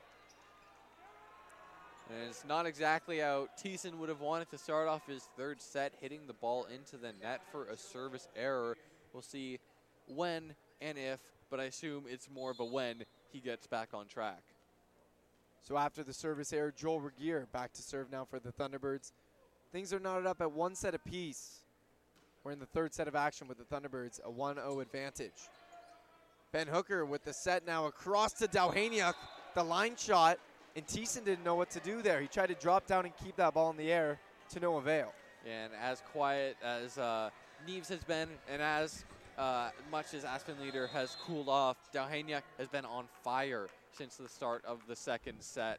He's been powering this UBC offense along with uh, Hooker, of course. Deshane also doing a very good job as of late. That serve handled there by Dyke, who then gets the kill off the hands of Hooker. Matt Neves tried to keep that one in the air but couldn't grab the dig. Now, Dyke, considering the last couple games might be due for a big one tonight, he had just eight kills and five attack errors yesterday. His last two games, he's had just six and eight kills, but he's not had three straight single-digit kill performances all season. We'll see how he does for the rest of tonight. And he just had a huge effort there from the service line, nearly got the ace. Comes in from the back court. However, the Thunderbirds are excited. They they get the point after a four four touch violation there against the Wesmen. Yeah, Dyke powered it straight off the tape, did not touch any of the Thunderbirds players, so it counted as a fourth touch when the Wesmen got control of it once again. Quick 3-1 advantage for UBC to start the set. Hooker sends this one a hair too far beyond the baseline. So another service error here will give the ball back to the Wesmen. It's Garrett Jones back to serve. Jones with a couple kills on the night, no aces yet recorded. This time, I might have helped him there. He does indeed record his first ace. Yeah, completely handcuffed Aspenleiter right there. The third years laughing that one off, but can't be too happy with uh, that one, given that it was Adam, of course. He gets, gets a lot of spin on it. Aspenleiter handles that one more cleanly. And talking about clean, cleaning things up, Matt Neves. What a powerhouse he is for this Thunderbird team. I mean, given his slender frame, he gets a lot more power than you think he might be able to onto his attacks. Well, I mean, his height definitely helps. Stands at six foot eight on the roster. Back at the other end, Thiessen getting his name back on the board. Back serving is Clegg. So we just saw Hooker not succeed from the service line. We'll see what Clegg's able to do here. Sends across a floater. Smith nearly mishandled it. Dowhaniuk seemed to hang in the air there for a solid two to three seconds. Clegg, what an effort on the dig. This play stays alive. The rally is on, folks. Ending it. Danny Aspenleiter and the crowd is on their feet here at War Memorial. Picklick with a bit of a nonchalant shrug after that point rockets off his forearm, but take nothing away from that attack from Aspenleiter. Absolutely power that one straight off of the Wesmen Libero and into the net for a UBC point. Jordan Deshane sends it across to Picklick. The quick set there to T-Tart. He gets the kill right on top of the Thunderbird emblem. Yeah, T-Tart, another uh, Winnipeg player uh, who after a strong first set was quiet in the second. We'll see how he rebounds now. Misplay there by the Thunderbirds results in a point here for Winnipeg. The one-time slam from the middle, you can't give too many of those away. Uh, that is as easy of a point as Dyke will get all game. Uh, ball bounced right to him over the net from the overbump. Tyson Smith, a cleaner handle here. Aspenleiter wins the joust. Up at the net there with Thiessen. Nearby was T-Tart. But Aspenleiter coming away with it for the Thunderbirds. One on two. Yeah, and we're knotted up again, six to six. Looks like this set's going to be similar to the first two. Neither team establishing an early lead. Matt Neves sends across the floater, handled there by Duncan. Quick set to T-Tart. That came in from Clegg. T-Tart's been very strong from the middle position here tonight. He's not he's not the, the biggest player out there, but he gets a lot of blocks, gets in on the action, and he gets his fair share of kills as well. Clegg's made more noise here in the third. He's winning that setter battle we were talking about. From the back row, Dowhaniuk with a little extra hang time somehow gets a fingertip on it and then sends it under the hand of Michael Clegg. Bit of an unorthodox attack right there from Dowhaniuk. Looked like he hit it as he was going down on his jump, but still managed to hang in the air just long enough to get it over the net and for the point. Clegg, another quick set. Thunderbirds have struggled defending that here tonight. Ben Hooker tried a setter's dump of his own, was snuffed out by the defense. Meanwhile, through the middle, Garrett Jones. Well, Jones, he doesn't get a ton of attacks, but when he does, he makes it count. Now back to serve. It's the man of the hour. He's got to get something going. Daniel Thiessen. Michael Dowhaniuk with a thunder strike from the near side. He's pumped up. And that might be the real man of the hour right there. His 12th kill of the game. Incredibly impressive considering how uh, he was unable to get anything going offensively in the first set. Dowhaniuk has been known to fall into a streak or two during his time here at UBC. Seems that he's found one right now. Joel Regier not letting Dowhaniuk continue that, at least for the from the uh, serving team's perspective. Side out after the service error, gives the ball over to Dyke.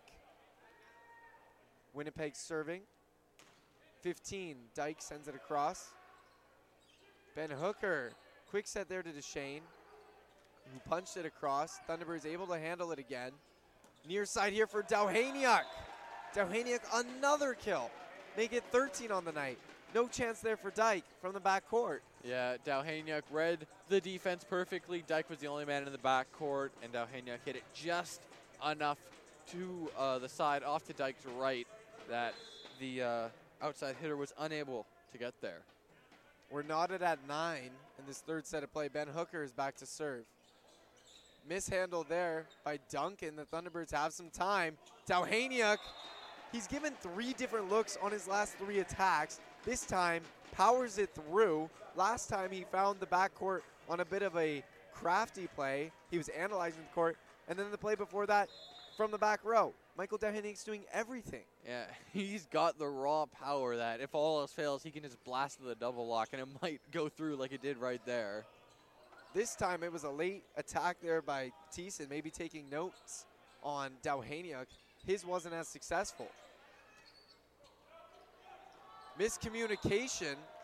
It was actually a very clean bump there by Smith, but whether Dowhaniuk or Aspenleiter was supposed to go for it, we don't really know. Yeah, Dowhaniuk was sliding backwards on that one. Looked like he'd assumed that Aspenleiter was going to go get it. And it actually looked like Hooker was right there. He wasn't really involved in that play. Sending that one across again, Jones. Thunderbirds grab the point here after the wipe. Maybe the Wesmen thought that ball was going to go out to the outside, but Deshane caught it mid-flight, powered it home as UBC retakes the lead. Back and forth action here. I can't tell you how many lead changes there's been in the entire match. That would be insanity to calculate. As now the Wesmen have tied it up again at 11. Yeah, Neves, very good job as a solo blocker to get his hands onto that one.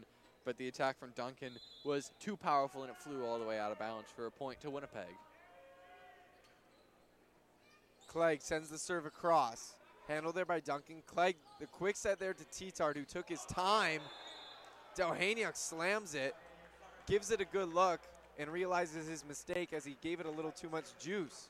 Uh, Dowhaniuk, given how he's playing, felt very comfortable calling up his own number there on the first touch of that UBC possession, not bothering with setting up a play, ended up not working out. Serve from Clegg handled by Smith. This time Neves missed the line shot, and all of a sudden the Wesmen are in a two-point advantage. And Neves has been a bit more up and down tonight than he has been as of late, and unable to really put his print onto this game. Clegg sends that serve too far, so now it's Thunderbirds ball. They're, they're trailing one. Wesmen are just three points away from the technical here in the third. It's a pivotal set. Things are deadlocked at one apiece. Jordan Deshane back to serve for the Thunderbirds. Deshane sends it across, handled by Thiessen. It goes back his way. Matt Neves made a last second effort there. Did Aspenleiter get a touch on it? He definitely did, and so did the Wesmen. So the Thunderbirds are awarded the point. That is definitely not how Coach Hawkins would have drawn that play up.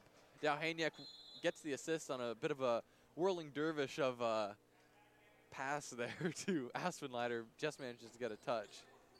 Deshane serve is handled by Thiessen. Rejection by Joel Regier and Danny Aspenleiter. Free ball here for the Thunderbirds. Aspenleiter, a diamond, a beauty, off the legs there of Michael Clegg.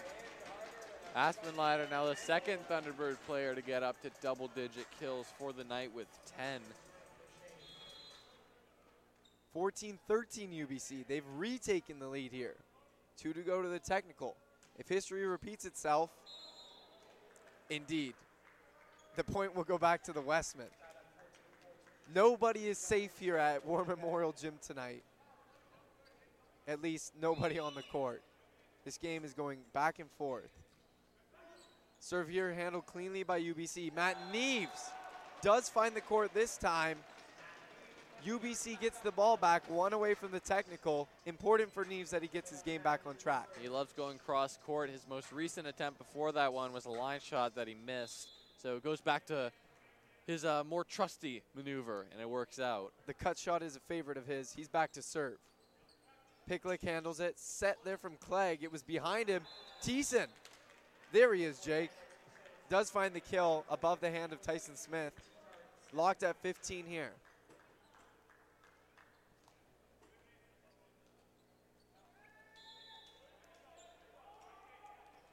Serving it is T-Tart. Long set there from Smith. He overset it again. This time Dowhaniuk gives another look here for Aspenleiter. Diamond Danny, as he reaches into the double digits, also helps the Thunderbirds into the technical. That's a kill for him. Him and Dowhaniuk both now above 10. Dowhaniuk with 14, Danny Aspenleiter with 11. Thunderbirds up 16 to 15 here in this third set of play. But these teams are still locked at one set apiece. It's anybody's match here tonight. As close as it could possibly be right now. And Dowhaniuk, interestingly, after all his kills, turned into a bit of a provider. Both of Aspenleiter's last two kills were set up by the rookie outside hitter. Meanwhile, on the side of the Wesmen, you have Dyke, Duncan, T-Tart, and Thiessen, all with five plus points on the night. So it's been a four-pronged attack, in addition to Jones and Clegg, both totaling three. Meanwhile, for the Thunderbirds, it's really just been Dowhaniuk, Aspenleiter, and Deshane. Other contributions have been two points or less. That's coming from Hooker, really, and that's the only players who have significant numbers on the board here tonight for the Thunderbirds. Yeah, Neves a bit quieter than usual. He's still putting up solid enough uh, kill totals, but uh, it's definitely been the Dowhaniuk and Aspenleiter show, at least so far in this third set. Neves with six kills on the night. Coming out of the technical, Danny Aspenleiter serving. Sends this one across, handled by the Wesmen into his own net. I think he might have lost his balance there. That was Garrett Jones going up. It looked like his left foot slipped out on him. I mean, given we'll see it right here.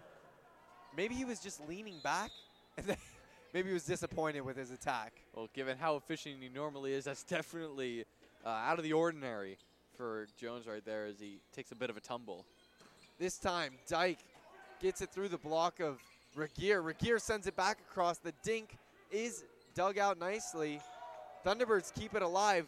Aspenleiter, one time from the back row. What a rifle by him. However, the joust and the rally is over. The Wesmen and Adrian Dyke punctuating that point. The Thunderbirds and Coach Hawkins calling for a net violation there from Dyke, but it looks like Winnipeg gets the call. 17-16 Thunderbirds with the slim lead here. Nobody likes the review that they're seeing here at War Memorial Gym. Matt Neves goes for the cut shot. Thunderbirds awarded the point. And Neves, his second straight attack that he's gone cross court from that far side. And it's worked twice in a row now. We'll see if they get him more involved or if, or if they'll be sticking more with Dowhaniuk and Aspenleiter, which you would not fault them for if they do. Joel Regier serving, trying to extend this modest two-point lead for the Thunderbirds here late in the third set of play. 18-16 in favor of UBC. Setter's dump. However, the point is awarded here to UBC.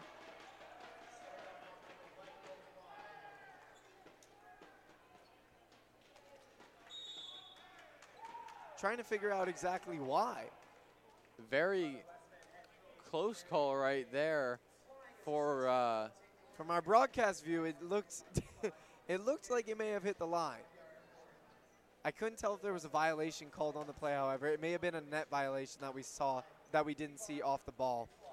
Needless to say, the Thunderbirds up 19 to 16, the largest of tied for the largest lead of this third set of play. And right now they got something going. The vet, Joel Regier back serving. Maybe Old Faithful, kind of like Jordan Deshane, someone who has a bit of consistency in their game. Maybe he can lead them to a bit of a, a run here and a bigger lead. I mean, in each of the first two sets, the team that had the lead at the technical was able to build a lead post technical timeout and then see out the set. UBC held a one point advantage at the technical. They've taken uh, three of the first four points since that break. We'll see if that this uh, trend holds true or if Winnipeg is able to mount a comeback. Worth noting, although the Thunderbirds are 8 and 11 on the year, they are 7 and 4 at home this season. Out of the timeout, Adrian Dyke trying to do all he can to prove why his Wesmen deserve this third set of play. Huge kill for him. Here's the secret weapon. Austin Anderson back into play from the service line for the Wesmen. This is where he really took off in the first set and led them led them into a six-point first set victory. Anderson does get it across. Dowhaniuk handled it well. The Thunderbirds aren't going to let his juju get to them this time. Matt Neves getting the kill on a line shot. And now it's uh, UBC bringing in their own serving specialist as Johnson checks back into the game for Hooker. They'll look to try and build a uh, more substantial lead for the Thunderbirds here late in the set. Zach Johnson into the game. Johnson with the serve across. It doesn't quite make it over. So for the player who was brought in for one roll, he can't get it done. He'll come back out into the game again as Hooker. And, And the ball will be handed over to the Wesmen.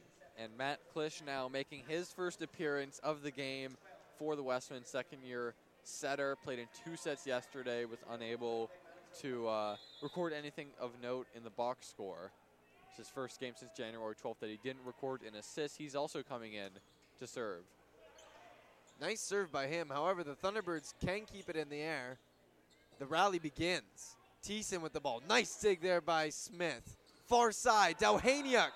One on one there with Duncan, and the rookie beats out the third year.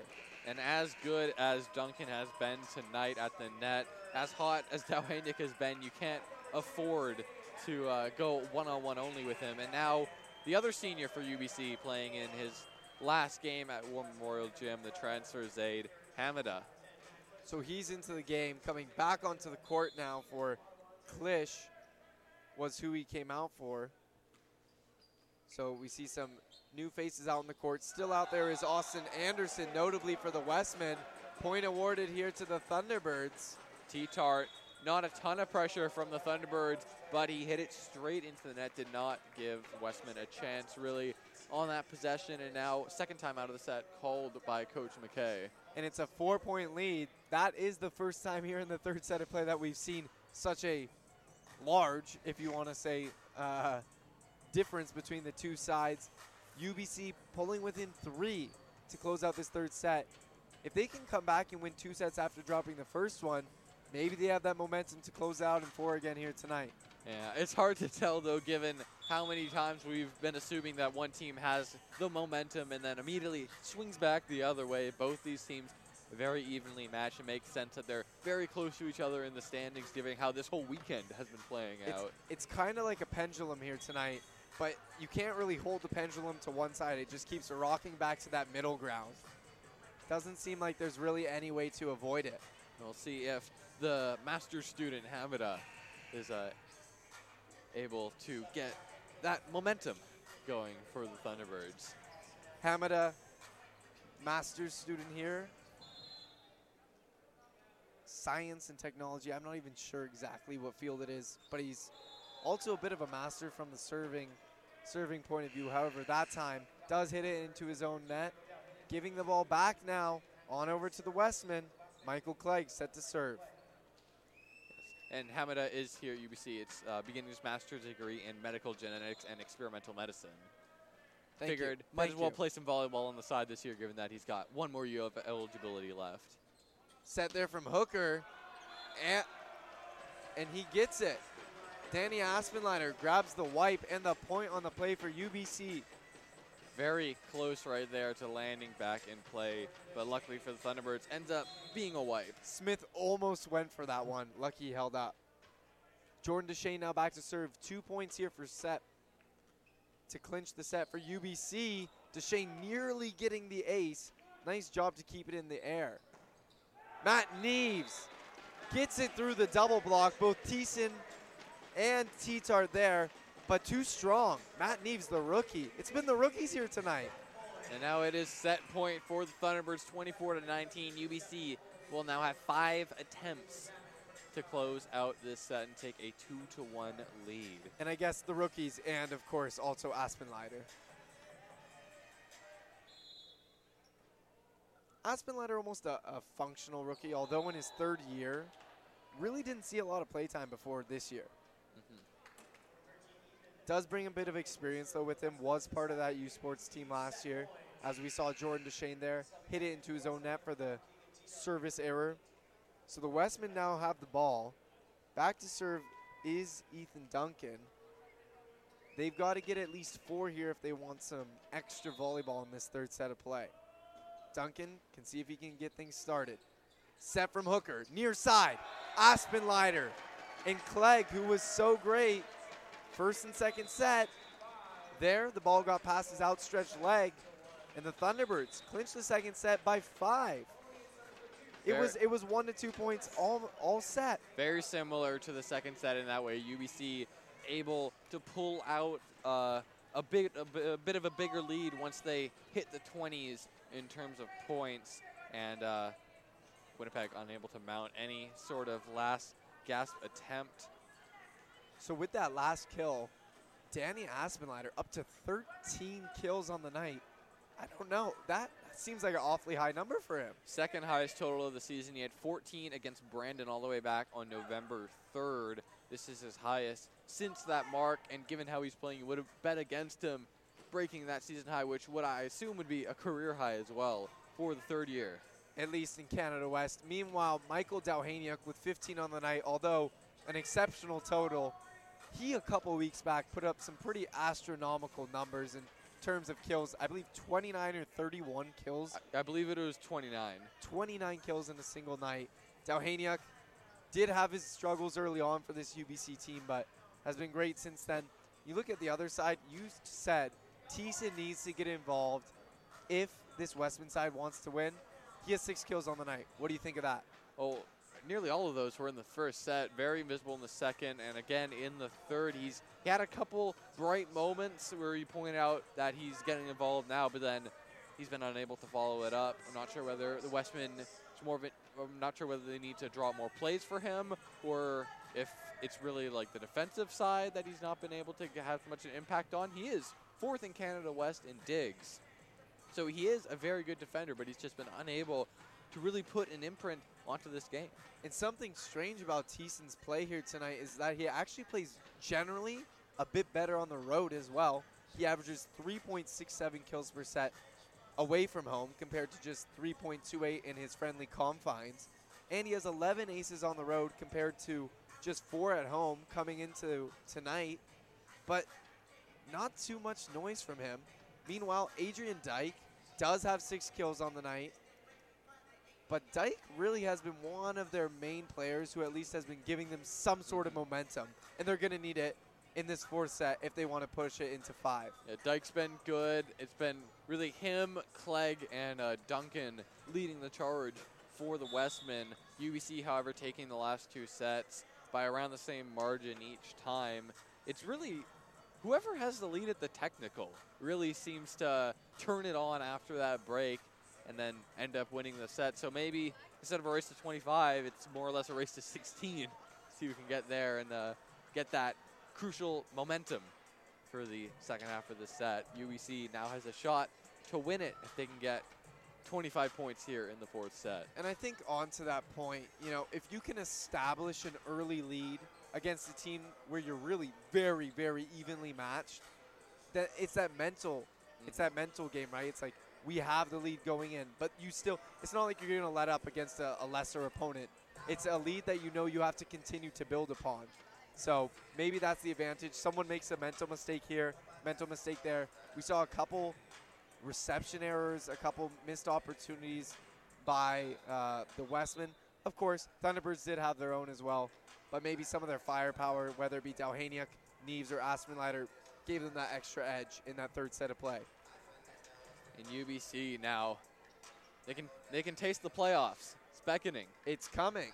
If, of course, it won't be an officially clinched tonight, but if they can win tonight, they'll just need either one win next weekend or one Winnipeg loss Can next you weekend. can you explain to everyone listening a bit how the playoffs work? Yeah, it's the there's only 12 teams in the conference, but the top eight make the playoffs, and from there it's a best of three quarterfinals. Whoever gets the eight seed out of these two teams will likely be matched up with Brandon, who uh, UBC lost to earlier in the year. They were swept by the Bobcats. I'm not sure how Winnipeg did against Brandon, but given how good Brandon is, I would assume if they did play, it was not in the Wesmen's favor. First point here in the fourth set of action goes towards Winnipeg. So going back to the playoffs, is there any chance that both of these teams can make it? Uh, be incredibly unlikely. Uh, I'm not sure where the updated standings are with the game between Thompson Rivers and Saskatchewan. That would be the game to watch. But given that one of these teams has to lose tonight, if they'd been both, if they were able to both win tonight, then it might be uh, possible for them both to make the playoffs. But given that either, either both teams will be uh, eight and twelve, or uh, Winnipeg will be seven and thirteen, I think it's highly unlikely, or probably even impossible for both of them to make it. Thank you for the information to all you listening, whether you're first time uh, Canada West volleyball listeners on CITR 101.9 FM, or if you listen to almost every game here. Thank you for tuning in. Jacob Air and Jake McGrail. Thunderbirds in this fourth set of play have jumped out to a quick 2-1 set count lead. Michael Dowhaniuk contributing on that last kill for the Thunderbirds. He got 19 last night. He's nearing that mark once again, 17. So Joel Regier, the vet, back to serve. Joel Regier's serve there is handled by Duncan of the Wesmen.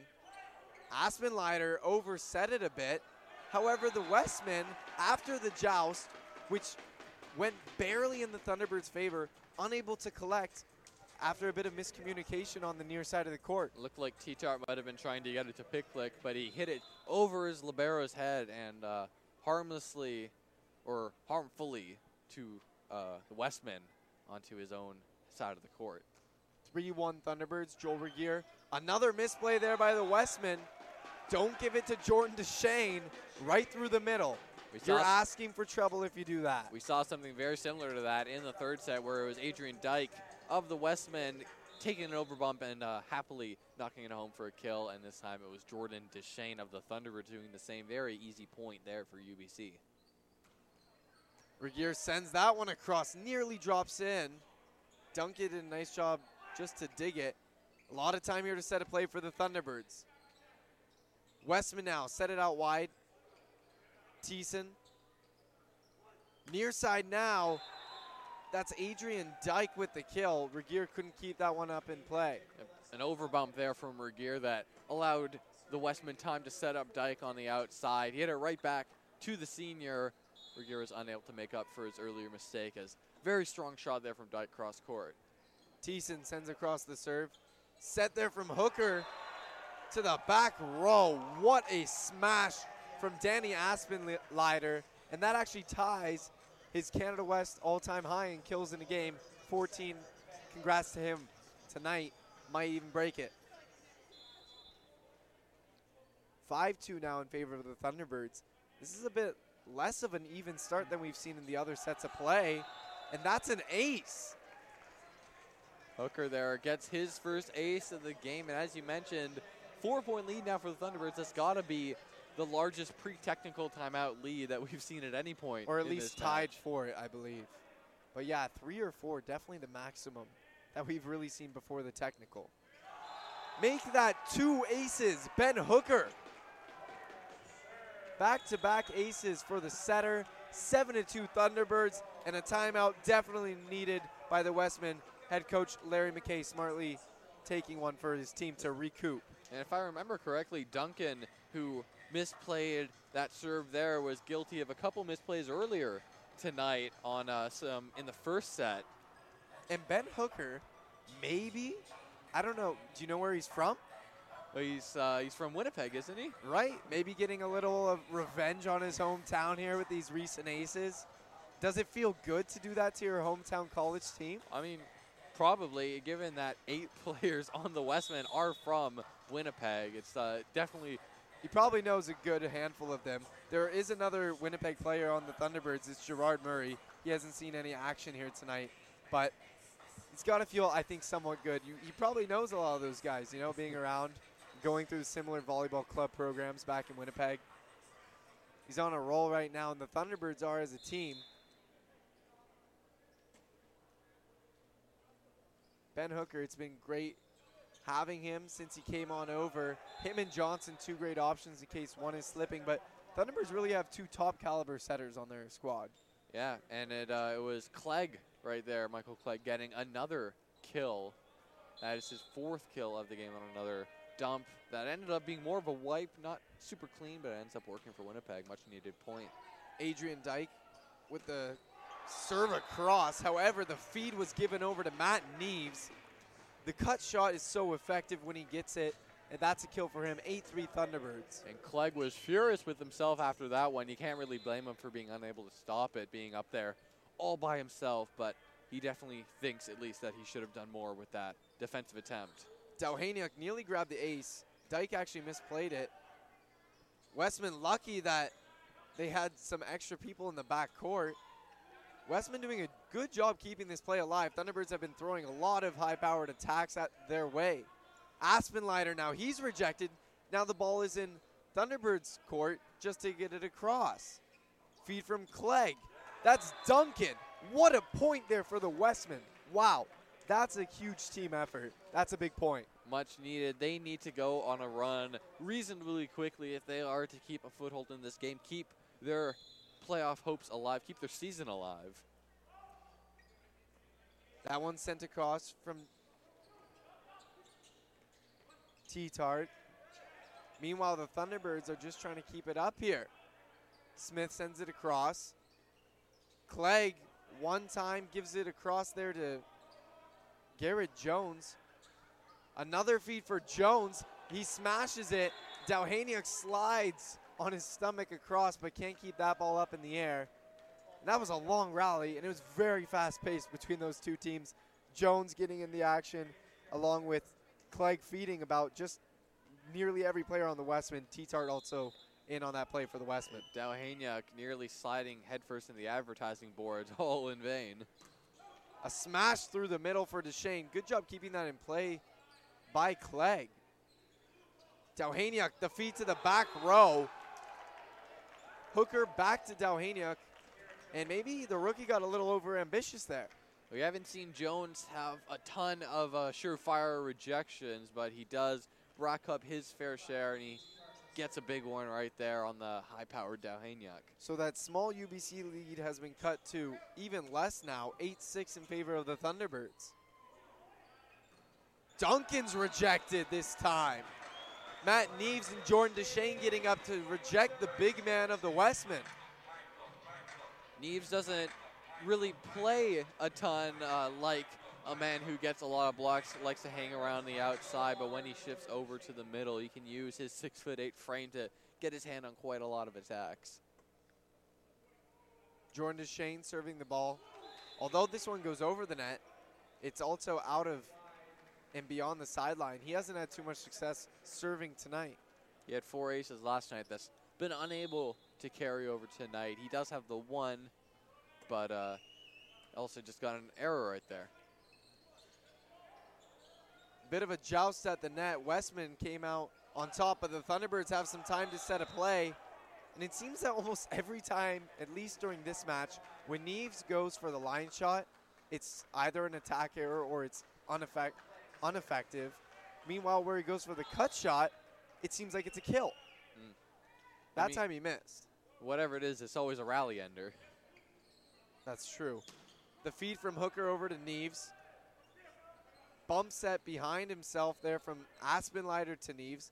Now Clegg, Duncan smashing it off of Dowhaniuk's outstretched hands. Things are knotted up at nine here. The Wesmen are not going quietly. And Dowhaniuk, like his uh, counterpart number 13 on Winnipeg, has also had his fair share of reception uh, difficulties in this game. More early on, but it came back to bite him there as he was in the right position. He was just unable to adequately control it. And a great run here from Winnipeg. Seven to two run after that early timeout from Coach McKay has them right back in it. They are tied nine to nine in a set they must win. Head coach Mike Hawkins taking a timeout for his Thunderbirds, maybe trying to get them back on a bit of a roll. It definitely helped the Wesmen get on one. So you wonder what they're going to change if we're going to see a couple new faces out on the court. Dowhaniuk got bested a couple times. They did a good job in the middle. We saw Jones come up with a couple big plays for the Wesmen. But their net presence was something that seemed to be lacking a bit in some of the other sets. It's been more prevalent here, at least in that last 7 to 2 run, which has helped them find some success as of late for Winnipeg. And aside from some specific servers, uh, both teams fairly comfortable rolling with the same seven players that have got them this far. Michael Dowhaniuk, sheesh. I mean, insane coming through the back row again. Every time, it's like a rifle is shot.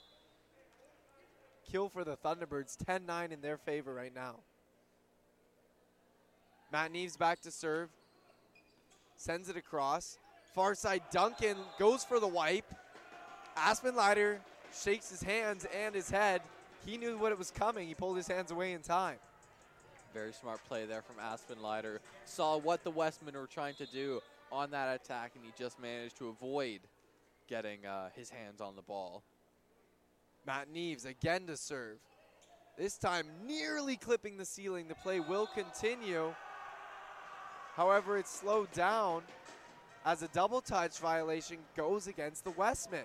That was something that actually plagued uh, the Winnipeg women's team earlier tonight. They had a lot of different violations, whether double touch or team uh, four touch. Not been as prevalent here in this men's game, but Winnipeg fell victim to it right there. It gives the Thunderbirds here a 12 to 9 advantage. However, Thiessen bringing it back to 12-10 with a nice kill from the close side. Yeah, and again, he pops up uh, with a with a big kill. We'll see if it's another solitary incident or if this is finally the spark that can light a bit of a fire underneath them. Hooker, a quick feed there to Regier, who missed it. Thought that they might have touched it on the way. However, the Wesmen were able to let that one go out of play. I I'm not sure how much Regier touched that, much less any Winnipeg players. I think maybe he was trying to deke the officials that he hadn't. The feed now from Hooker to Aspenleiter. That is a new record for him in Canada West. Congrats to Danny Aspenleiter. 15 kills for him on the night. He'll go back to serve. And most importantly, that gives the Thunderbirds a two-point lead here in this fourth set of play. And as we've said, the technical is very important. At least it seems so in this one here tonight. A massive rejection. Thiessen trying to go up. Dowhaniuk was right there to greet him. Yeah, Joe Regier also involved. It looked like that was mostly Dowhaniuk went up there against Thiessen and got the better of the third year opposite. Aspenleiter at 14-11 now in favor of UBC, handled there by Dyke. Just clipping it over is Garrett Jones. That'll give the ball back to the Wesmen here, as well as the point. 12 to 14, they trail by two. Not sure what happened there from Matt Neves. It looked like he had his ankles broken on that attack. Fell backwards slightly instead of forwards for the dig. Overbump there by Tyson Smith. Thankfully, Matt Neves was there to recover the play. That could have went very poorly. But Ben Hooker with the overhanded kill. How often does that happen? Was that yes, that was Michael Dowhaniuk who sets up his setter for the uh, the attack. Dowhaniuk was rather impressed, I think, with his set more than anything. Well, that's now a third assist for Dowhaniuk. That's probably a career high for him. Joel Regier sends this one across, trying to take the Thunderbirds into the technical. Thiessen with a slam. Great dig there from Neves. Going to the opposite side for Dowhaniuk. Thunderbirds can't find the open court yet. Backcourt smash. Danny Aspenleiter roaring back. Proud with 16 kills on the night. Equally, the Thunderbirds, 16 points here in this fourth set. That takes us to the technical with the four-point Thunderbird lead. Biggest lead by far that we've had at any technical timeout this game. The first two was 16 to 14. Last uh, set it was 16 to 15, but now it's 16 to 12 for UBC after that timeout from Hawkins when it was a tie game. Now a 7 to 3 run for the Thunderbirds as they have wrested back control, and the Wesmen are dangerously close to having their postseason hopes nearly uh, extingui- extinguished completely.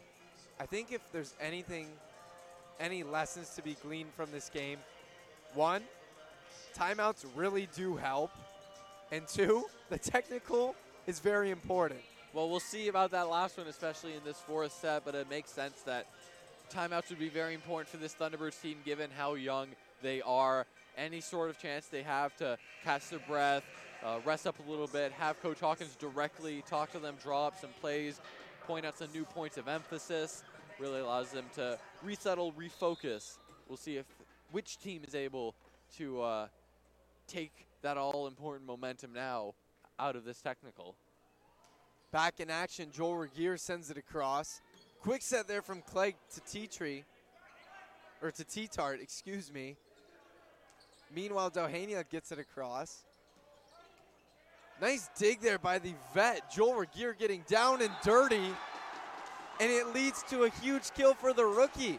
So the fifth year does the hard work, gets on the floor, ends up giving the kill opportunity over to Dowhaniuk, the rookie, who comes through. And Coach McKay not uh, wasting any more time immediately calls a timeout after that point. Hit the Winnipeg's final timeout of this set. You could feel uh, the crowd really getting into it, the Thunderbirds really getting into it. They're believing now that they could end it this set. They could take another giant step closer to the playoffs. And it seemed like T-Tart had a bit of an opportunity there to help the Wesmen in the middle. They weren't able to really come up with anything all too impressive, though. No, it's uh, it's now or never for the Wesmen. It was now or never coming in tonight for the game, and within the game, it's now or never. This match is boiling down to these next eight points for the Thunderbirds. And if you're looking at the opposite side, there's 13 needing to be made up for the Wesmen in this fourth set of play. It's a long way to rally back, but it's going to have to be done if you're Winnipeg. Out of the timeout, Regier is still back to serve. Joel Regier they iced the kicker there. That reminded me of the Chicago Bears game a bit. I don't know if you had a chance to catch that one. That wasn't too pretty. And whatever happens from here on out, Coach McKay will be unable to call a timeout for the Wesmen. They're going to have to roll it out clean from here. Thunderbirds have one timeout left. Thiessen sends across the serve. Dowhaniuk goes up with his right hand cross court, and all of a sudden the Thunderbirds have given two quick points back to the Wesmen. Back to serve again is Thiessen. Hooker with the set for Dowhaniuk. There's the point from the rookie. That's 19 kills on the night now. Make that 20. So reached 20 for, I think, the fourth time this season now. Michael Dowhaniuk having quite the rookie campaign. 39 kills for this weekend. He definitely has Winnipeg's number as Johnson is now in to serve, and Hooker takes what will more than likely be a brief seat on the bench. 18-14, Thunderbirds clinging to a four-point lead here late in the fourth set of play. Zach Johnson sends it across. Lucky that nearby was Dyke as Duncan had misplayed that serve. It was going to be an ace. And however, the Wesmen have a few more blunders within themselves, and that leads to an easy point for the Thunderbirds. I mean, Thiessen did a very good job saving that one briefly, nearly crashing into some spectators on the sidelines, but Duncan misplayed it and hit straight into his own net. 19 to 14 now is the advantage for UBC. Zach Johnson still back to serve. The specialist sends it across. Duncan did handle it. One on one. Jordan Deshane getting up against T-Tart. Wow. Duncan might have gone the best of Deshane earlier in this game, but it's Deshane who has the advantage over the smaller T-Tart and one-on-one right on the logo. It was the UBC Thunderbirds blocker that got the, the duel right there. So now a six-point lead here in this fourth set, the biggest of the set, one of the largest of the entire game. That time, Thiessen trying to give his Wesmen an advantage. What a great First, it was a great set all the way from Zach Johnson, huge bump set, and the finish there by Michael Dowhaniuk, getting it right through the double block and underneath them to give the Thunderbirds a seven-point lead now. That ball hung in the air forever. It was not a matter of Winnipeg not being able to set up their defense, but Dowhaniuk, one on two, got the best of them. Zach Johnson sends it across. And right off the face there of Picklick, that's got to hurt the Libero, not just physically. That's a tough one to take. I think it actually hit right under his face, but upper chest, chin area. And as good as Picklick has been in this game, that's a crucial blunder right there. And now an eight-point lead for the Thunderbirds, just three away for the win and the weekend sweep. Zach Johnson to serve again. Picklick, another slight mishandle. Duncan gets it back. They just had to get it across as Dyke did all he could. Matt Neves gets the wipe. Five, six rows up near the broadcast booth. 23-14, nearing a double-digit lead. This is by far the largest we've seen all night. Thunderbirds absolutely dominant since the technical. This is now a 7 to 2 run since the technical and a uh, quick 6 nothing run since Coach McKay called the last time out for Winnipeg. And you have to applaud Zach Johnson from the service line. He's had their number. Back set there, ending the Thunderbird run in a big way there was Matt Klish. There's Dyke back to serve now, and this is pretty much the last chance for the Wesmen right here. They can only afford to give one more point to UBC, and they need 10 of their own. Dyke, who got that last kill, sent across the serve. Hooker, the long set across to Neves. An outstretched hand there by the Libero Picnic keeps the play alive for the Westmen. However, the point will be awarded on an attack sent much too far to the Thunderbirds. That was Antonis Grigaitis making his first appearance of the game in a last dice roll by Coach McKay. Did not work. And the Thunderbirds, the crowd is feeling it. Match point. 24-15. Thunderbirds have many to play with here. up at the net. Grigaitis couldn't do too much. Hamadeh getting his work in on senior night as well. Play is marked dead, and the Thunderbirds have won. That's a sweep for both the women and the men against the Winnipeg Wesmen here at War Memorial Gym. And with that win, the Thunderbirds have moved two games in front of the Wesmen. Yep, all the Thunderbirds need now is either one win against Calgary, who they play on the road next weekend, or one loss for Winnipeg, who play Alberta next te- weekend. This team was 2 and 10, Jake. They're now 9 and 11 on the season. What a return it has been since the new year for this Thunderbird team. They're really in an unstoppable force, it seems. The only loss came against Trinity Western, who is number two in all of Canada West. So Thunderbirds are well on their way to what seems like a playoff run. well, I mean, I wouldn't go so far to say playoff run, given that they will be playing, assuming they make the playoffs from here on out, they will be playing a incredibly tough team, whoever gets the first seed, likely Brandon.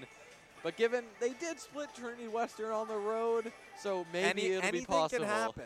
Anything can happen with this men's team. The the leading scorers tonight for the Thunderbirds, Michael Dowhaniuk, 21 kills on the night for him. Danny Aspenleiter setting a new career high. We'll double check that stat for you. Um, but 16, pretty sure it is his career high. Meanwhile, Matt Neves putting up 10 kills of his own tonight. On the opposition, the Winnipeg Wesmen, it was a distributed attack where Dyke and Duncan both had eight. Thiessen had seven, a bit low for himself. T-Tart chipped in with six, and Jones and Clegg had five and four. So the Thunderbirds opted for about three key players. Wesmen went for about, you know, six, somewhat to a degree seven, if you count Anderson as their serving specialist and momentum booster. But it was the Thunderbirds who prevailed here tonight. Why is that, Jake? Well, it was basically down to Dowhaniuk and Aspenleiter. Aspenleiter, uh, pretty good in the first set, turned it on in the third and fourth. Dowhaniuk, invisible offensively in the first set, but he was the best player on the court in the second, third, and fourth. 21 kills spread out over just three sets is pretty darn impressive. All right. Well, with that, the Thunderbirds have won, and we are done here tonight. Jake, thank you for calling this game again with me. This is our final regular season game here. It's been a pleasure. I love always calling all these UBC uh, volleyball and basketball games. It's been a pleasure to do it alongside you for the volleyball games all season. Maybe there's some playoff calling in our future. We'll see. We'll see what happens. However, thank you all for tuning on CITR 101.9 and Canada West TV for this Canada West action between UBC and the Winnipeg Wesmen. We hope you have a great rest of your night and tune back in next Thursday for some men's playoff basketball here at UBC. Should be a good one. The women did lose earlier tonight, so they're done. But the men's UBC team still very much alive and trying to make a playoff run at this one. We hope you all enjoyed the broadcast and enjoy the rest of your evening.